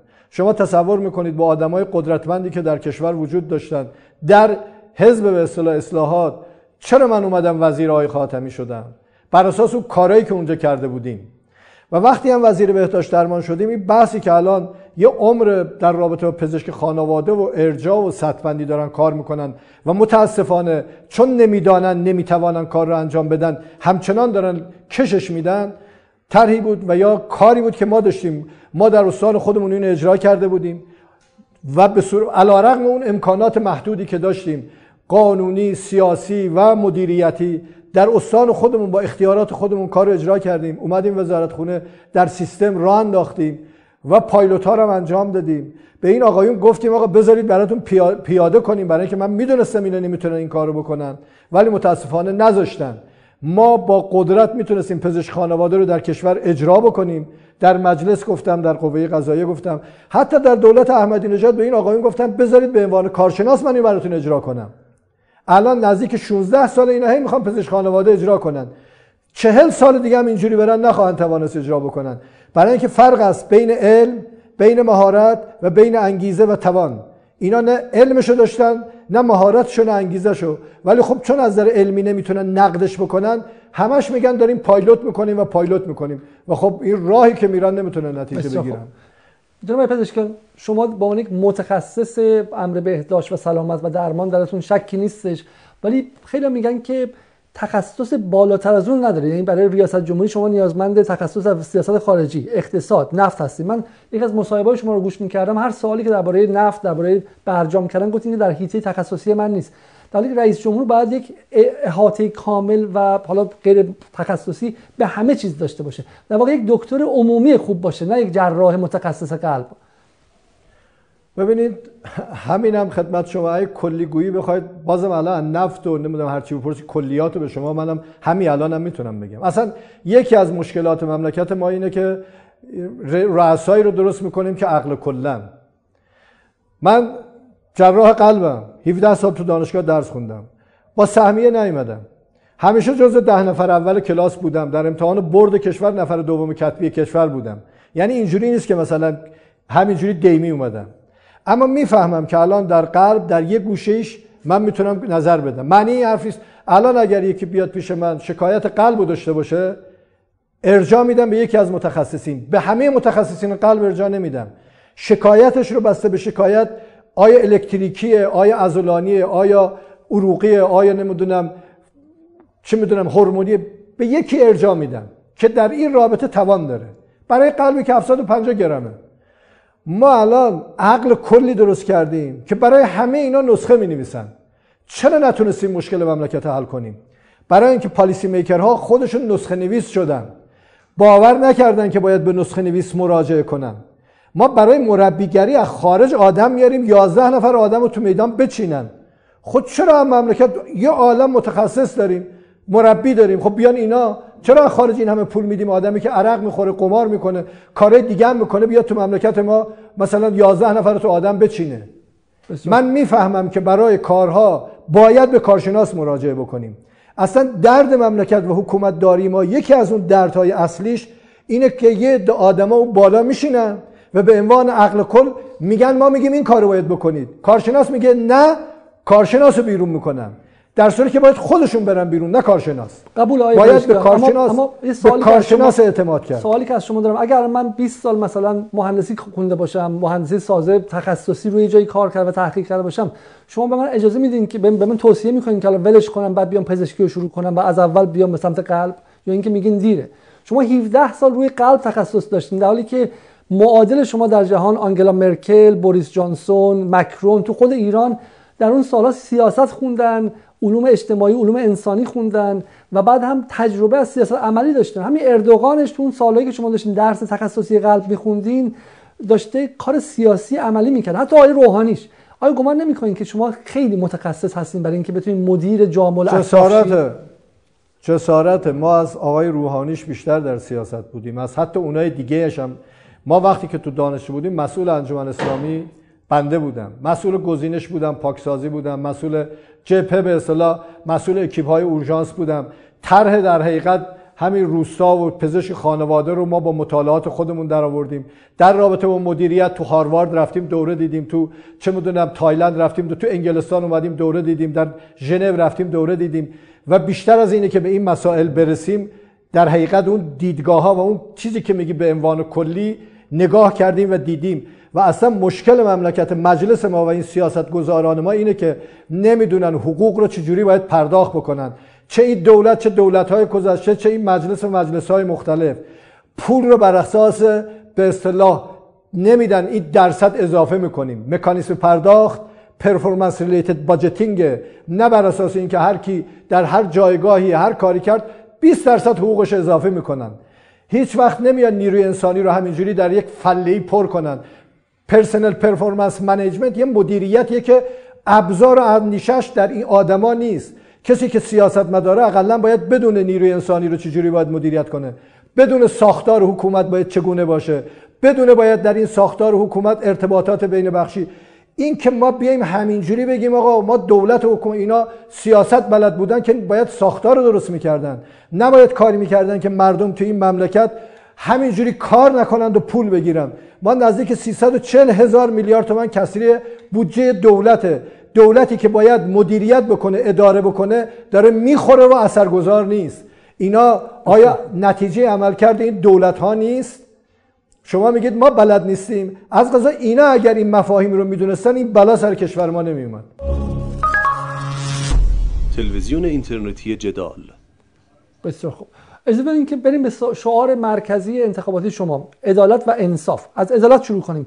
آیا به نظر شما در حیطه حکمرانی بهداشتی آموزشی اجتماعی عدالت اجتماعی عدالت سیاسی ما در این 42 سال به عدالت نزدیکتر شدیم یا اینکه هر روز که میگذره داریم دورتر میشیم؟ آیا شما و بقیه طبقه حاکمه جمهوری اسلامی در حال ساخت جامعه عادلانه تر هستیم یا اینکه جامعه ناعادلانه تر ما در بهداشت و درمان با این حرفایی که زدم دقیقا دوباره عدالت بودیم و معتقدم عدالت رو پیاده داشتیم می‌کردیم اگه ولمون می‌کردن. این که میگیم پزشک خانواده پزشک خانواده یعنی سرانه مشخص داره خدمت مشخص داره مسئول مشخص داره جمعیت تعریف شده داره. یعنی هر انسانی تو این کشور زندگی می‌کنه. یک سرانه به اندازه که حقشه بهش تعلق می‌گیره. مسئولی که اونجا خدمت میده با یه استاندارد مشخص چه در شمال تهران چه در دور افتاده ترین نقطه کشور همون آدم با اون مشخصات به او باید خدمت بده. پکیج خدمت تعریف شده داره و نهایتا سرانه که بهش تعلق می‌گیره. و اگر خدمت نگرفت مسئول باید جوابگو باشه که چرا ندادی. یعنی در ارائه خدمت و در سطح خدمت از پول و نیروی انسانی و فضا و تجهیزات سهم برابر می‌برند همه. اگر من آشنا دارم اون یکی آشنا نداره. من پول دارم اون پول نداره. او به اصطلاح حزب من وابسته است این یکی حزب من نیست. این اصلا هیچ فرقی نمی‌کنه در این ساختاری که ما براش تعریف کردیم. همه پولدار بی پول. آشنا آشنا مذهبی غیر مذهبی. یه خدمت تعریف شده باید بگیرم. مسئول مشخص داره و سهم مشخصی باید بگیره. دعوای ما در این سیستمی که الان می‌خوام به بازار واگذار کنن اینه که در اونجا پولدارا بیشتر سهم می‌برن و اون آدمایی که فقیرترن سهمی نمی‌گیرن. عین همین سیستم در رابطه با توسعه قدرت عین همین سیستم در رابطه با توسعه آموزشه. به نظر من و در دیدگاه من مدرسه ای که خوبان برن بخونن و آدمایی که پول ندارن و فقیرن در مدرسه های ضعیفتر با امکانات کمتر و با تجهیزات و یا معلم های به اصطلاح ناتوانتر بخوان مدیریت بکنن بی عدالتیه همه اینا رو میشه عادلانه کرد. روش وجود داره در دنیا ابزار وجود داره برای نظارت و قدرت سیستم پنج تا مسئله است. در بهداشت درمان به نظر من در تمام مسائل اجتماعی قابل اجراست. شما یه لحظه اینو گوش بده بعد حرف بعدی رو بزنم. financing allocation payment regulation و behavioral change هر کدوم از این طبقاتی که ما درش بحث می‌کنیم اگر این پنج تا رو بتونیم درست تخصیص بدیم درست می‌تونیم مدیریت بکنیم. جناب پزشکیان شما پس به عدالت در آموزش عدالت در مسکن عدالت در عدالت اجتماعی معتقدید؟ عدالت در قدرت عدالت در صدای مردم عدالت در حضور مردم عدالت در قومیت ها ببینید ان اکرمکم عند الله اتقاکم. این باور اعتقادیه. اونی هم که در دنیاست کسی که در حقیقت سوادش تجربهش از من بیشتر حق با اونه. نه حق با منی که مثلا فرض کنید چون فلان دستم فلان جناهم با منه. آیا عدالت تعریف روشنی داره. آیا پزشکی من درآوردی نیست. شما ولی 8 سال کنار دولتی بودید. 8 سال کنار دولتی بودید که دولت عمیقا نئولیبرال بود. آیا به نظر شما بین سیاست های نئولیبرال و عدالت در عرصه های مختلف ارتباطی هست یا اینکه با هم منظور کدوم 8 سال کدوم کدوم دولت رو میگی؟ دولت های روحانی دولت... که شما بهشون رأی من اصلا با من اصلا با کنار اونا من از اول از روز اول که اینا طرح تحول رو خواستن اجرا کنن به شدت مخالفت کردم. به شدت اعتراض کردم. به همشون گفتم. این وریا چه چپ و راست اول خوشحال بودن که مثلا بله مسکنه رو زدم مردم راضی. بنده مخالف بودم. اعتراضم کردم اعلامم کردم. کجا گفتم من اونجا با اونا بودم که شما حالا این حرفو می‌زنید؟ در کجا؟ شما دوبار بهشون رأی دادیم و گفتید به رأیتون هم افتخار می‌کنید بله رأی دادم به خاطر اینکه بنده معتقدم بین دو نگاه یه نگاهی که یه مقدار بازتره تمامیت خواهیش کمتره. کمتره نه اینکه نیست. حالا گاهم اینا بیش... یه تعدادم عمل می‌کنن. با یه نگاهی که در حقیقت همه چیز رو می‌خواد برای خودش داشته باشه تصور کردیم یعنی تصور که در روند اجرا دیدیم اینا شاید بتوانن یه مقدار میدان رو برای دیگران باز بکنن اینجوری مسئله رو نبندن که بقیه نتونن بازی بکنن. پس به عبارتی برای این اساس عدالت رو آزادی فروختید. نه نفروختم. آزادی و عدالت همشش نسبیه. شما اگر دنبال مطلق باشی امکان نداره. باید از همون اول بری از دنیا کنار. منی که بخوام مثلا بپرم بسته به زمان و مدتی که می‌خوام بپرم باید تمرین کنم و آموزش می‌بینم. تا زحمت سرمایه زمستان نکشند پرگل نشوند دامن هر خار که هست. به اصطلاح تا آدم اون زمان رو اون سیر رو طی نکنه امکان که بتونه به قدرت برسه نیست. باید بپذیریم باید یک مدتی رو زمان رو داشته باشیم تا بپذیم پخته بشیم و به اون آزادی برسیم. مت... باز همون مت... کتابی که شما متوجه نمیشم. جاده 8 سال گذشته یک... 8 سال گذشته دولت یک کتابی که خلاف دولت آقای رفسنجانی بوده. شما مثلا با سیاست های تعدیلی آقای رفسن بحث خیلی مشخصه جناب آقای پزشکیان. شما از دل انقلاب اومدین. در دهه اول انقلاب کشور به سمت عدالت به سمت تقسیم عادلانه تر امکانات رفته و از سال 68 این مسیر عوض شده انگار کودتایی در ایران شده و کشور هر لحظه به سمت ناعادلانه تر رفته. شما در مورد سیاست تعدیل تعدیل اقتصادی های رفسنجانی سیاست های آقای روحانی در 8 سال گذشته شکل گیری فساد در اون سیستمی افرادی که هر کدوم برای خودشون یک تیولی دارن و یک قدرت عظیمی دارن. شما از اونها نیستید و هم به زندگی ساده و به شکلی سالم شما اذعان دارن. اما مقابل اینها قیام نکردید و الان هم دارین حرفای کلی می‌زنید. جسارت شما اون کتاب جاده باریک آزادی رو خوندی؟ نخیر توصیه می‌کنم اونو بخون باز. یعنی همین روندی که تو آمریکا اتفاق افتاد باز یعنی اونم باز تاریخ رو در حقیقت میاد میرسونه. جاده باریک آزادی این که شما این کارو بکنید هیچ کجای تاریخ شما نمی‌تونید پیدا کنید که یک نفر به تنهایی کاری کرده. بلکه این مجموعه جامعه است اون سوشل کپاسیتی است اگر بخواد کاری بکنه. و اگر ما به اون توان اجتماعی نرسیم او قدرت می‌تونه اعمال قدرت بکنه که هست. شما سیر تاریخ رو مطالعه بکنید. این که من چه کردم؟ من در زمان آقای رفسنجانی رئیس دانشگاه بودم. اون تعدیل به اصطلاح نیروی انسانی رو اعلام کردن. به من گفتن 340 نفر رو باید شما تعدیل کنید. بنده گفتم یعنی یک نفر رو تعدیل نمی‌کنم. یا منو وردارید یا من این کارو نمی‌کنم. اون موقع می‌گفتن بنده ضد آقای رفسنجانی هم. اون موقع که آقای رفسنجانی قدرتش هر طرف قدرت با هر کی ضد رفسنجانی بود ضد پیغمبر و ضد اسلام بود. بنده اون موقع نکردم این کار رو. و حتی یک نفر هم تعدیل نکردم. البته پرفورمنس و کار رو عوض اصلاح کردم. همین که شما میگید شما تخصصید بنده از همونجا مدیریت می‌کردم. و مدیریت درستی هم انجام می‌دادم که نکردم. البته روز به روزم علمم و مهارتم افزایش دادم. رسید به اینجا که بعد همه علیه آقای رفسنجانی شدن. ما گفتیم نه رفسنجانی این پتانسیل گفتن اینا به اصطلاح طرفدار رفسنجانی هن. بنده نه طرفدارم نه ضدم. بنده طرفدار حق و عدالتم. حق و عدالت ابزار شناخت داره. نه من حقم نه من عدالتم. اونا شاخص های روشنی داره. اگه بخوام قابل بحث اینجا شما با این سوالای بله خیرتون نمی‌تونید به اون برسید. زندگی من زندگی من گواه زندگی من گواه بر اینه که در مقابل اینها هیچ وقت با سازها نرقصیدم و اینجوری نبود قدرت کدوم طرف بود به طرف قدرت رفتم. از غذا خیلی جاها در مقابل قد علارم که ممکن بود خیلی چیزا ما دست بدم ایستادم و همراهی نکردم. حرفمو زدم الانم حرفمو می‌زنم اما راه دعوا کردن نیست راه اصلاح کردنه. جناب پزشکان از من بحث سوال مشخصی بپرسم. در حال حاضر حدود 6 میلیون و 600 هزار خانوار ایرانی بدون مسکن هستند و گاهن 90 درصد درآمد ماهانهشون رو برای اجاره میدن اجاره که فقط در دو سال گذشته 80 درصد افزایش داشته. مسئول پزشکیان برای حل مسئله مسکن طبقات و دهک های پایین کشور چه برنامه‌ای به اون رئیس جمهور داره؟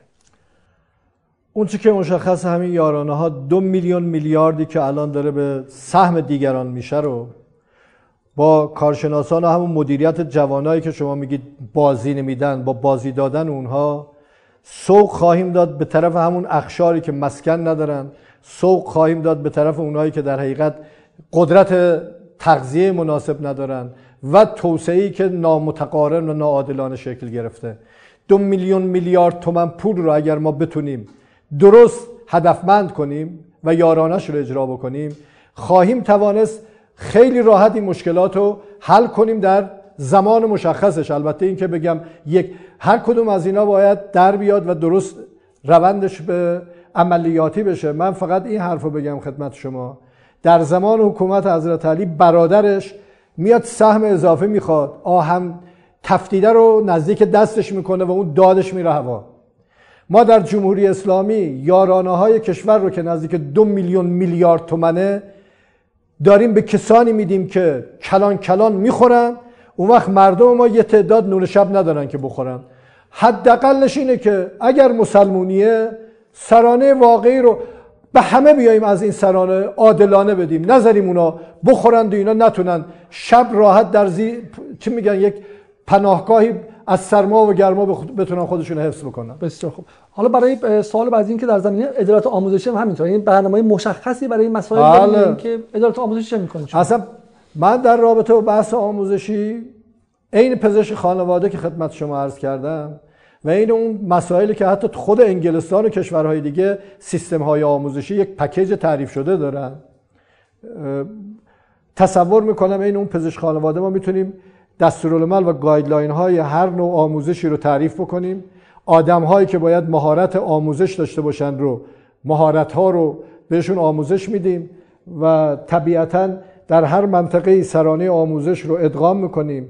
چون از نظر آموزش در حقیقت الان در دنیا آموزش بر اساس پنج تا محور اون education for capability رو شما باید بهتر از من بدونید. باید management یاد بدی organization یاد بدی team work یاد بدی planning به اصطلاح problem solving یاد بدی و به اضافه communication این پنج تا مسئله این پنج تا مسئله رو باید آموزش داد. و بعد این team work و حل مسئله و ارتباط و organization اینا در بین همه این آدم نمیشه ما نخبه ها رو جدا بکنیم بعد بقیه رو یه جوری به اصطلاح. اینا با هم باید بشینن و فکر کنن و از همدیگه یاد بگیرن. یکی قدرت مهارتش بالاست یکی قدرت محافظش بالاست یکی قدرت به اصطلاح هنریش بالاست.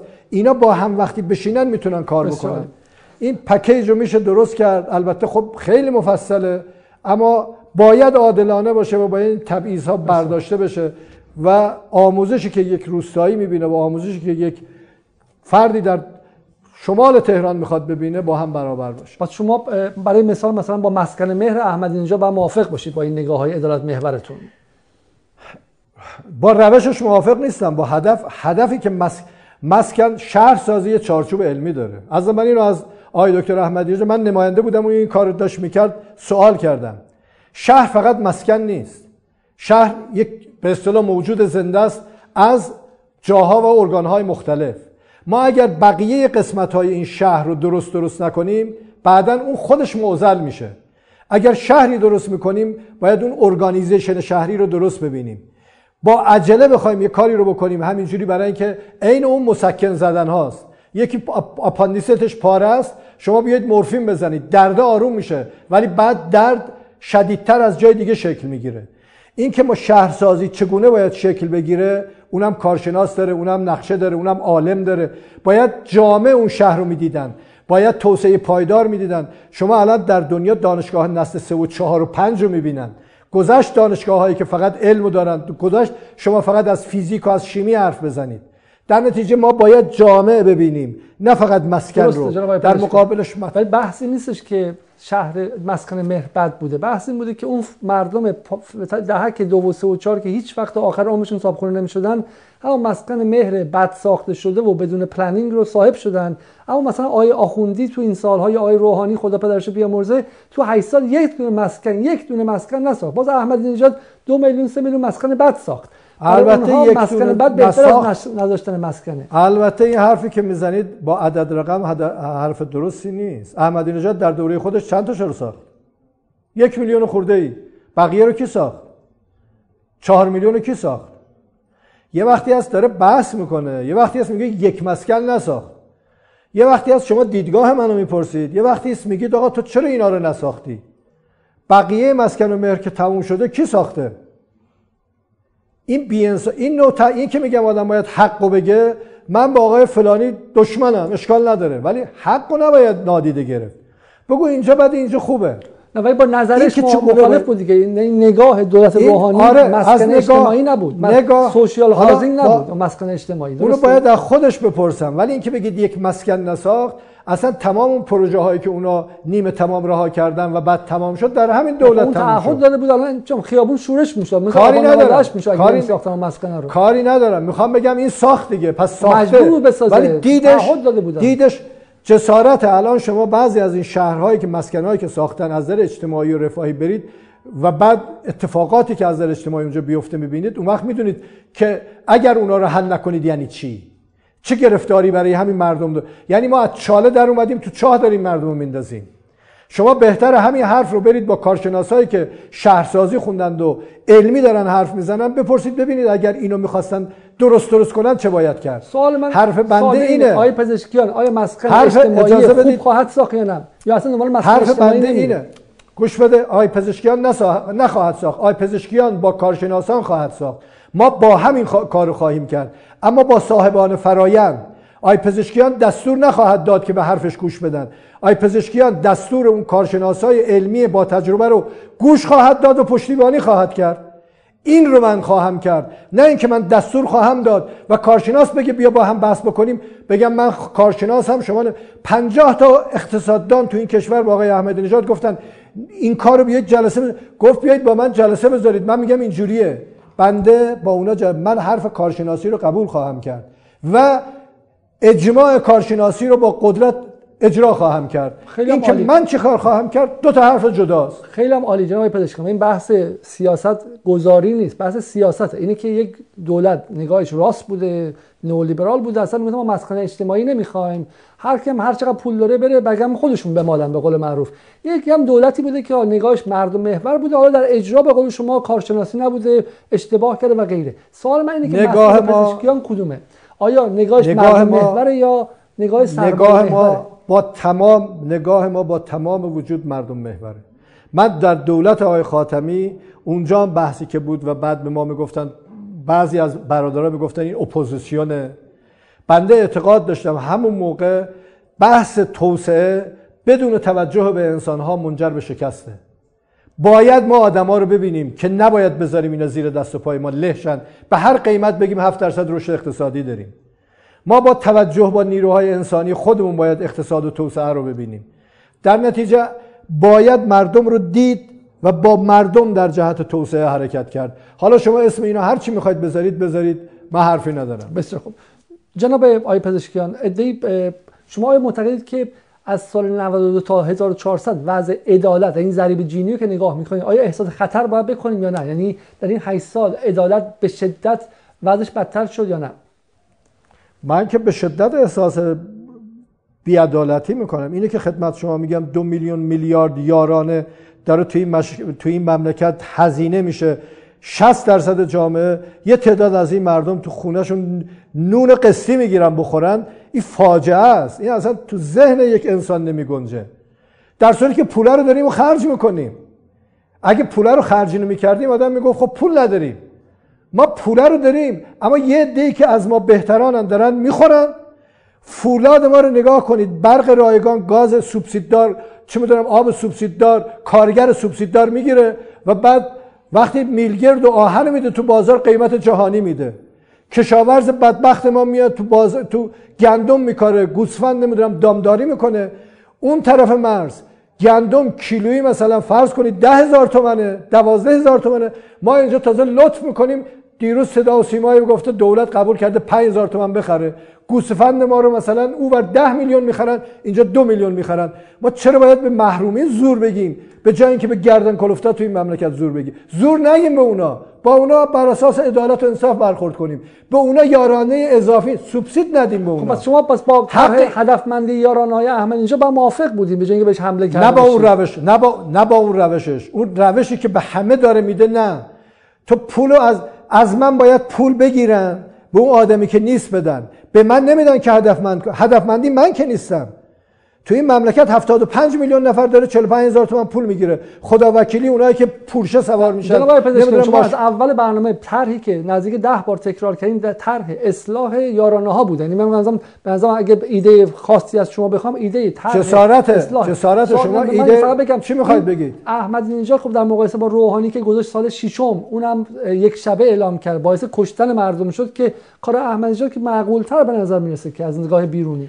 جسارت احمدی نژاد کجا رو رفته که مثلا الان میگید ما یارانه یه بحث اینه یه بحث مدیریته. مدیریت که تو مملکت اقتصاد رو علم رو کارشناسی رو له و لورده کرد. مدیریت که در جامعه مشارکت مردم رو و سرمایه اجتماعی رو که کرد. این به عنوان شما مدیریت حاکمیت مردم مداریه. مدیریتی که به مردم گفت خس و خاشاکن. خب مدیریتی مردم که تو آبان 98 به تیر نبست جناب واقعی پزشک جسارت مردمی که با 230 نفر نکشت به آبان 98 تیر و تیر و اینا دست اون مردمی که اون موقع ریخته بودن بیرون مردمی بودن که بر اساس منطق و کارشناسی میمدن ولی تیر و چه میگن؟ اسلحه که دست دولت نیست. تیر دست کسی دیگه است. ولی اونهایی که اون آقای احمدی نژاد متوسط بودن سال 88 ولی آبان 98 فقرای اسلام شهر و قلعه حسن خان بودن. کشتنشون هزینه نداشت. او جسارت این به خاطر همون تنها اگر بخوای بگی این دولت ها دارن این کارو می‌کنن آقای ترامپ و دار و دستش و او تحریم هایی که راه انداخته بودن با تحریمی که درست کرده بودن می‌گفتن ایران شش ماه هم دوام نمیاره. این بار و فشاری که در حقیقت در زمان احمدی نژاد 800 میلیارد دلار وارد این کشور شد نتیجهش چی شد؟ الان با 450 میلیارد دلار با قرارداد تعهد چینی می‌خوایم مملکت رو 25 سال دیگه درستش بکنیم. آقای احمدی نژاد میگه 800 میلیارد دلار چیکار کرد؟ نتیجه توسعه شهری در و اجتماعی و اقتصادی با 800 میلیارد دلار کجا رفته؟ پس شما معتقد در مجموع روحانی در این 8 سال بهتر از 8 سال احمدی نژاد کشور نه اصلا اصلا این حرف نی کی گفته؟ جنبندی ببین شما حرفای من رو یه وقتی از دارید حرفایی می‌زنید. من سوال کنم شما. میگم آیا شما معتقد خیلی روشن روحانی بنده میگم از نظر علمی نه عدد رقم باید بگه. وضعیت اقتصادی باید بگه. و داده ها اینو میگن. این که من چی میگم؟ هر گروهی از دید خودش فش میده به یکی. شما بیایید بگید در وضعیت اقتصادی و بحران سیاسی و اجتماعی و تحریم هایی که ما قرار گرفتیم و کاری که طرف مقابل به عنوان قدرتی که در دستش در قوه قضاییه و مجلس و قدرت های دیگه با دولتی که سر کاره چگونه عمل می‌کنن و نتیجه و معاملاتی که ما با جهان می‌تونیم داشته باشیم. چه برجام چه FATF چه بروندادی می‌تونسته داشته باشه؟ بعد قضاوت منطقی بکنید. من متوجه شما بگیم من مطمئن سوال مشخص کردم. آیه پزشکان شما یک جسارت سوال مشخص. یک از سوال های شما عدالته. این شعار خیلی میگن که این شعار متعلق به احمدی نژاد بود. حالا شما اومدین در 8 سال دولت روحانی طبقه متوسط رو فقیر رو مفلوک کردین. پریدین شعار عدالت رو هم از احمدی نژاد سرقت کردین. من اصلا به هیچ طرفدار احمدی نژاد نیستم حامیشم نیستم. هیچ وقت در زندگی بهش رأی ندادم. شما منو می‌شناسید؟ خیر. منو می‌شناسید تا حدی از دورا دور. نه. من از اول همین حرفا رو زدم تا آخر عمرم همینم. این که میگید مال احمدی نژاد بود. ما از اول انقلاب از همون موقعی که به اصطلاح خودمون رو شناختیم دنبال این بودیم که عدالت پیاده بشه.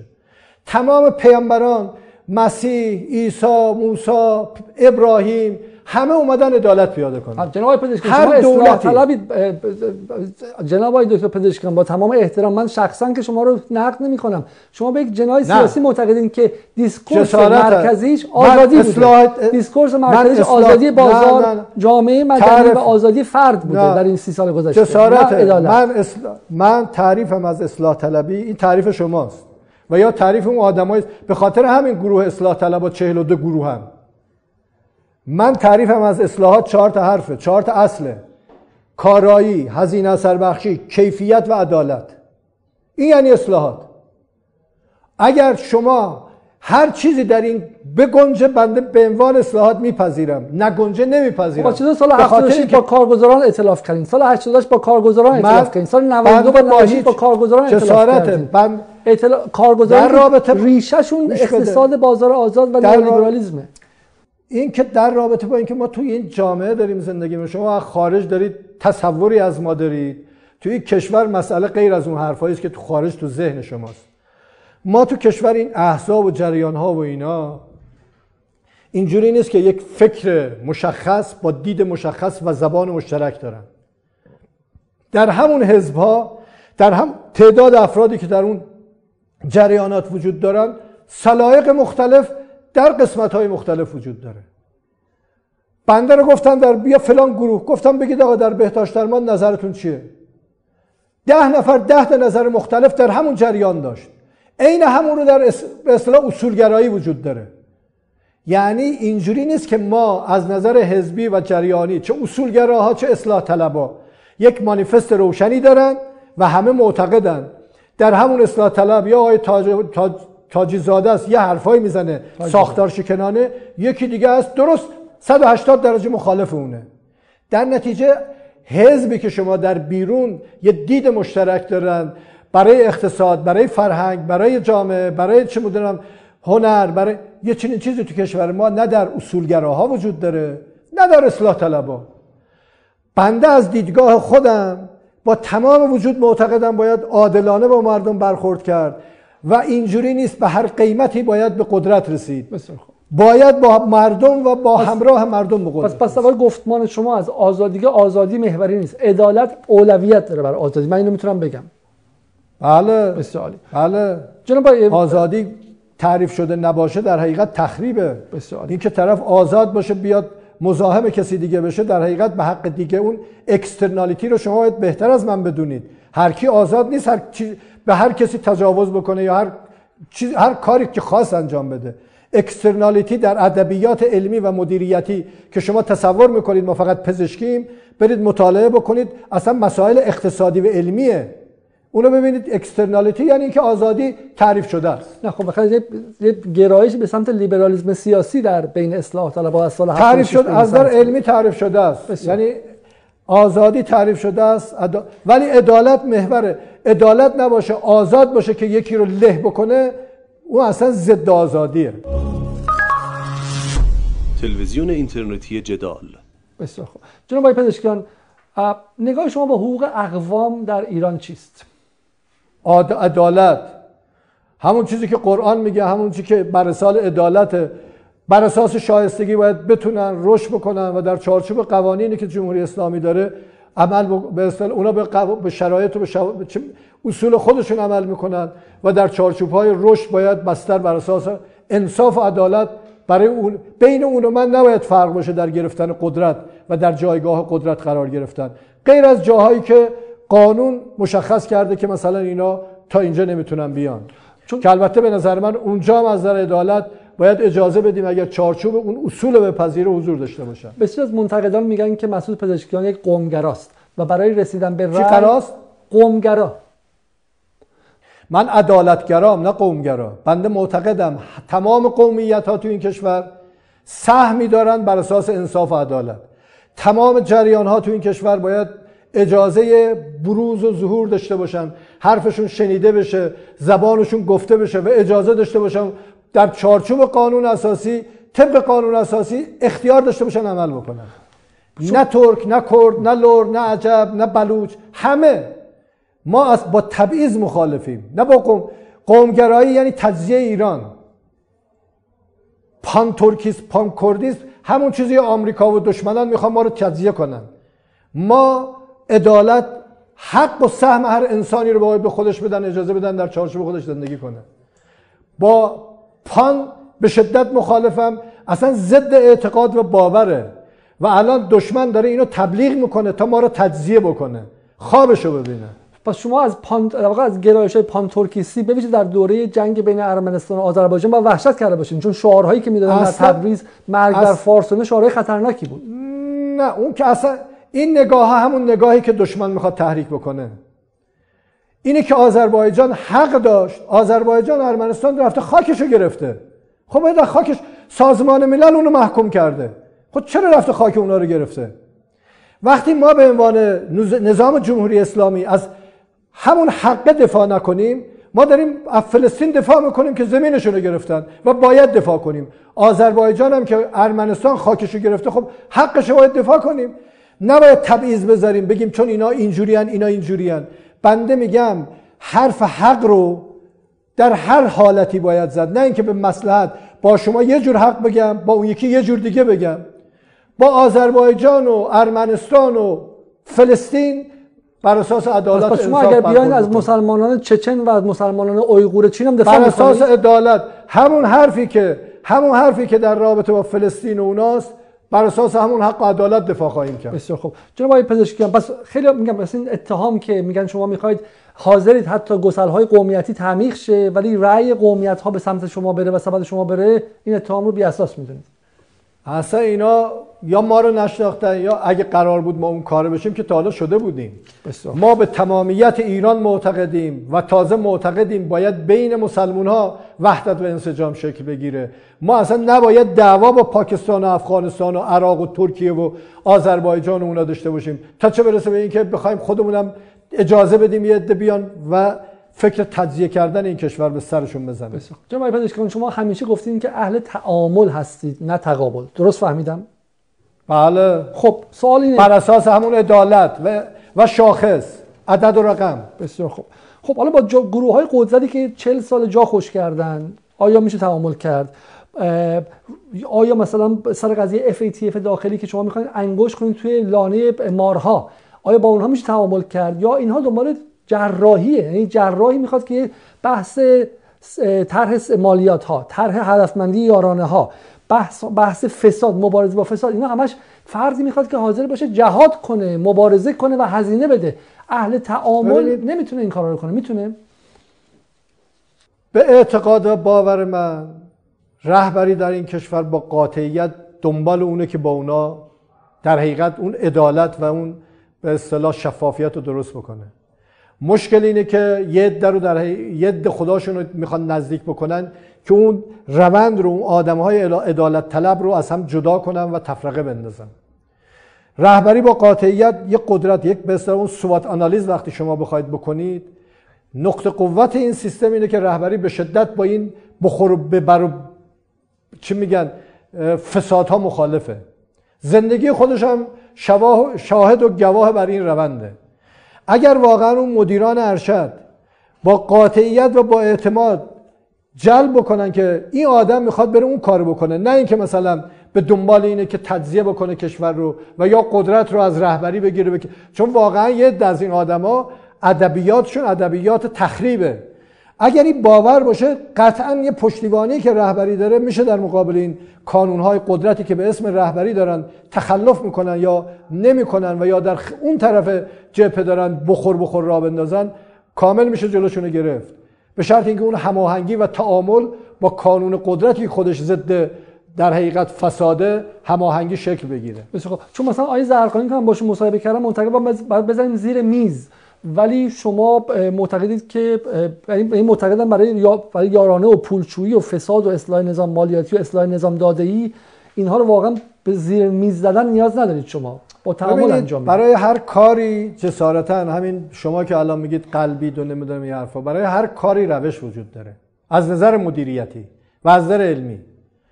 هر فرایندی رو تو بخوای اصلاح بکنی یک پی داره plan action ی داره.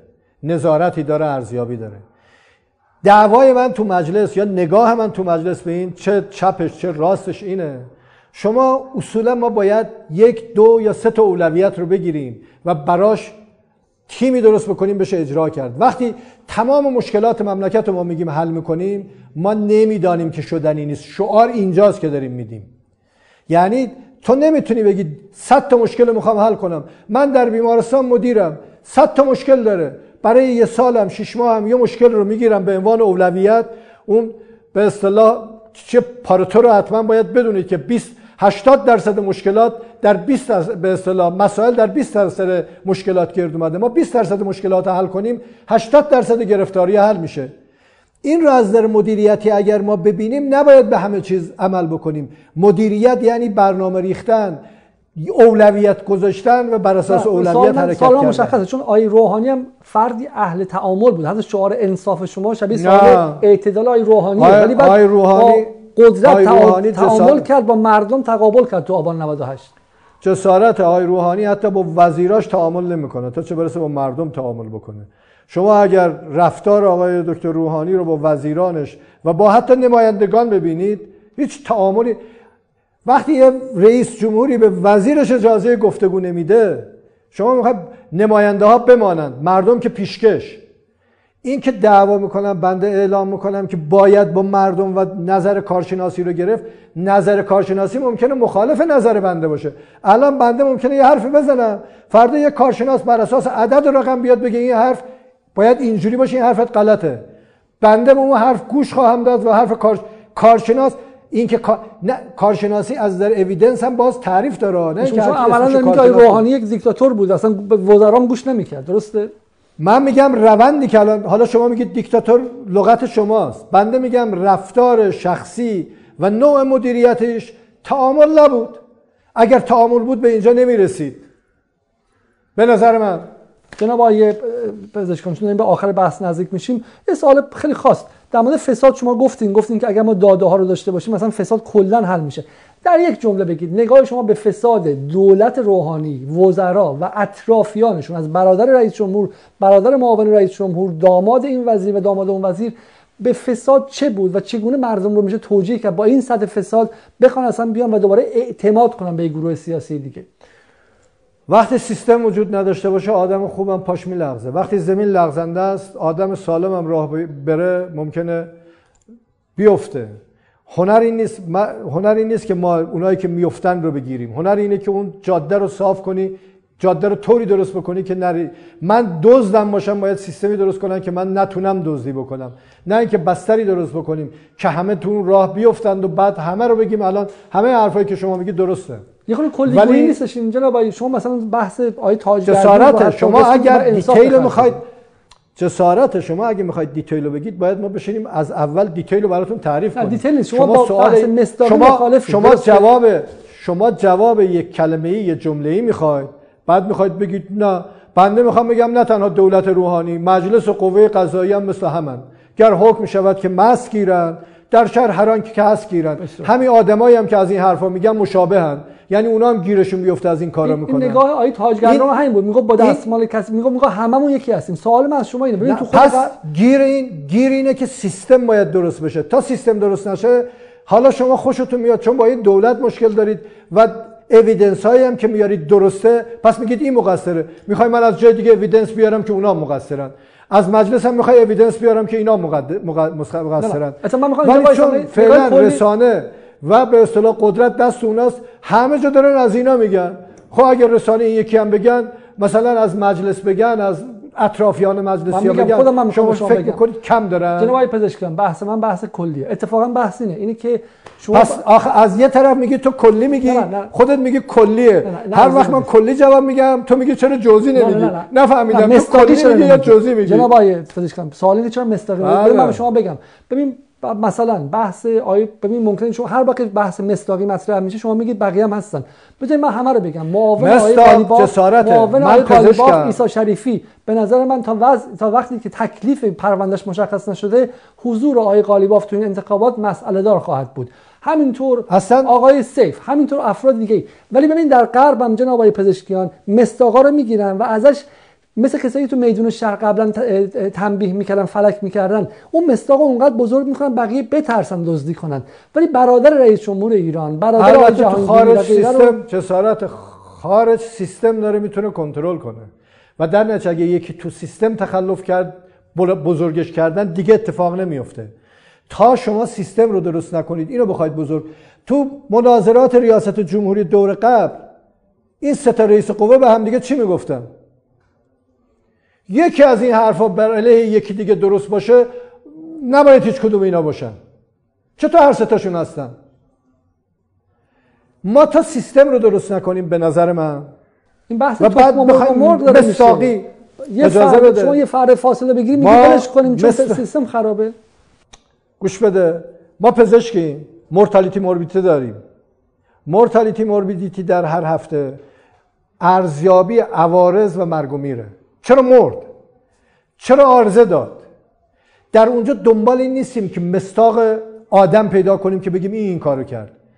مشکل رو میگردیم پیدا کنیم. مشکل آقای روحانی مشکل اون آدمایی که این خلاف رو می‌کنن سیستمی است که کارایی جلوگیری و پیشگیری رو نداره.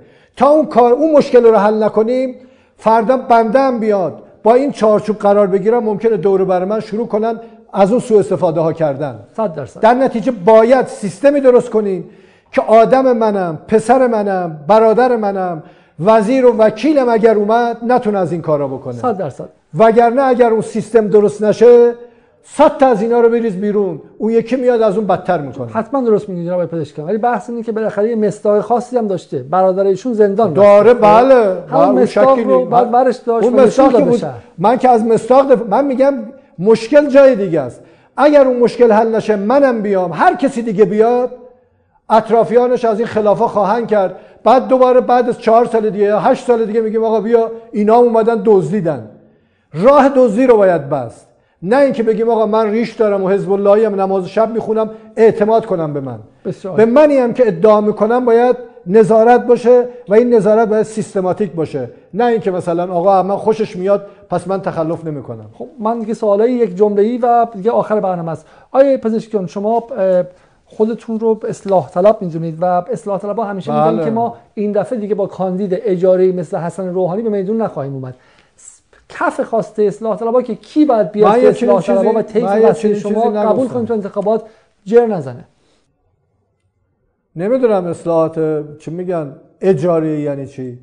بنده از اول همین بودم که هستم و همین حرفایی هم که زدم تا آخر روش وای میستم. به شما نمیگن نه نه میگن ما با کاندید اجاره ای نمیام یعنی بعد کاندید کسی باشه که اساسش کاندید- از طیف خودمون ببینید باشه. باز وضعیت کشور اولا این اصلاحاتی گفتم که چهل چهل و چند تا به اصطلاح جریانند و حزبند و خب هر کدوم هم سلایق و روش های خاص خودشونو دارن و دیدگاه ها و بحث های خودشونو.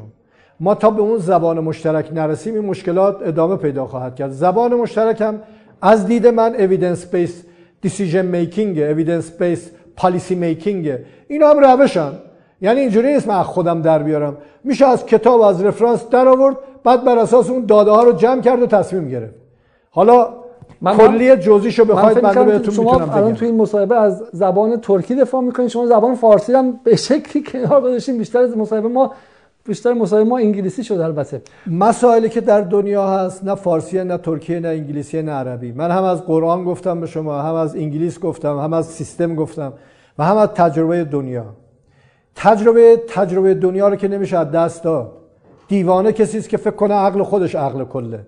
عاقل کسی است که از همه ایده ها و نظرها استفاده کنه و بعد عقل جمعی داخلی رو روش بذاره و عمل بکنه. او چیزی که در کشور ما در رابطه با احزاب هست مشکلات سیاسی و قدرت است که می‌خوان همدیگه رو از میدان حذف بکنن.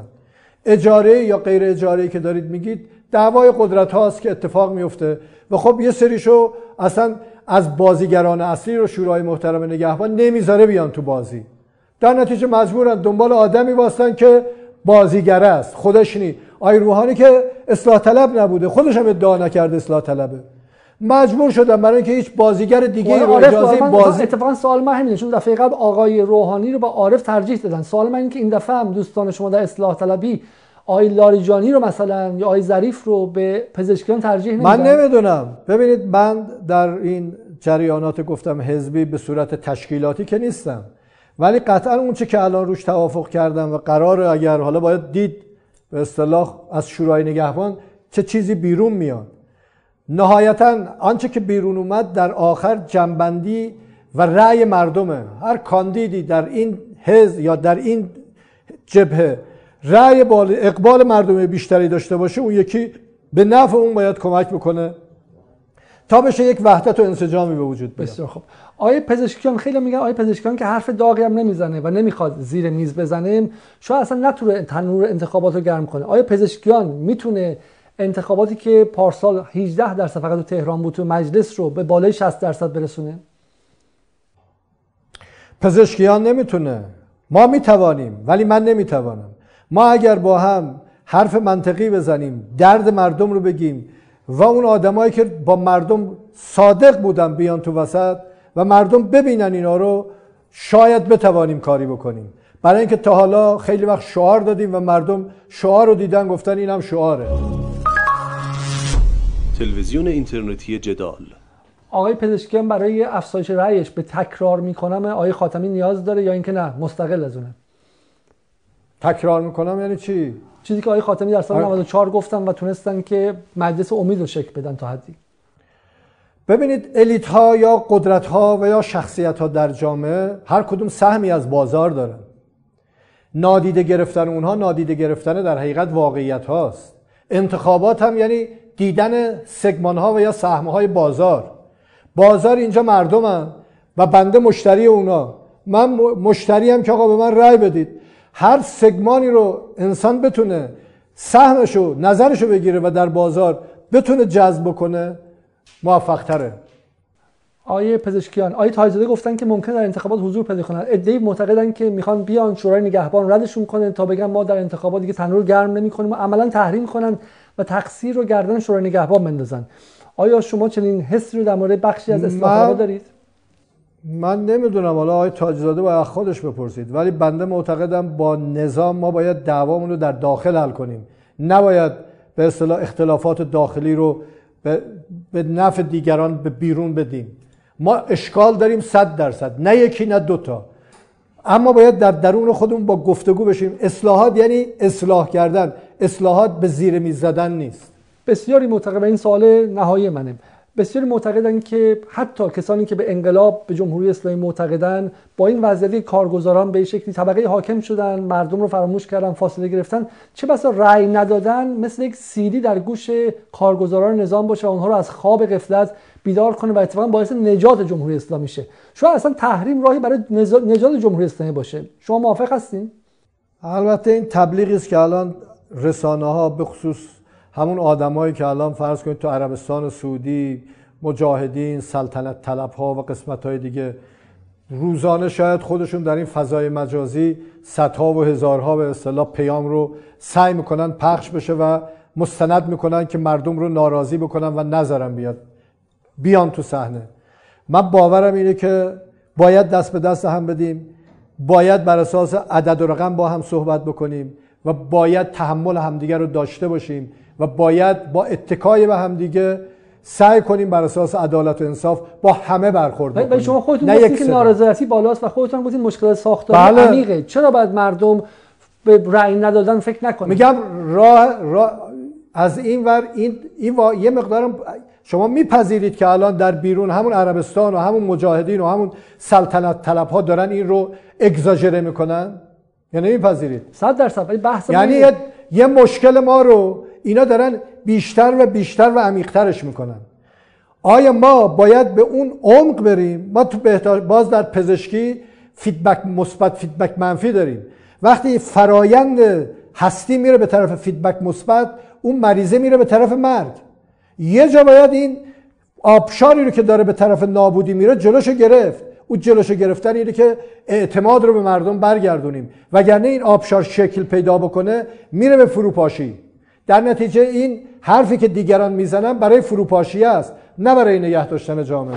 یعنی عدم مشارکت باعث نزدیک شدن به فروپاشی اجتماعی میشه. قطعا اون فیدبک شما نمی‌دونم چقدر از مکانیسم فیزیولوژی بدن خبر دارید.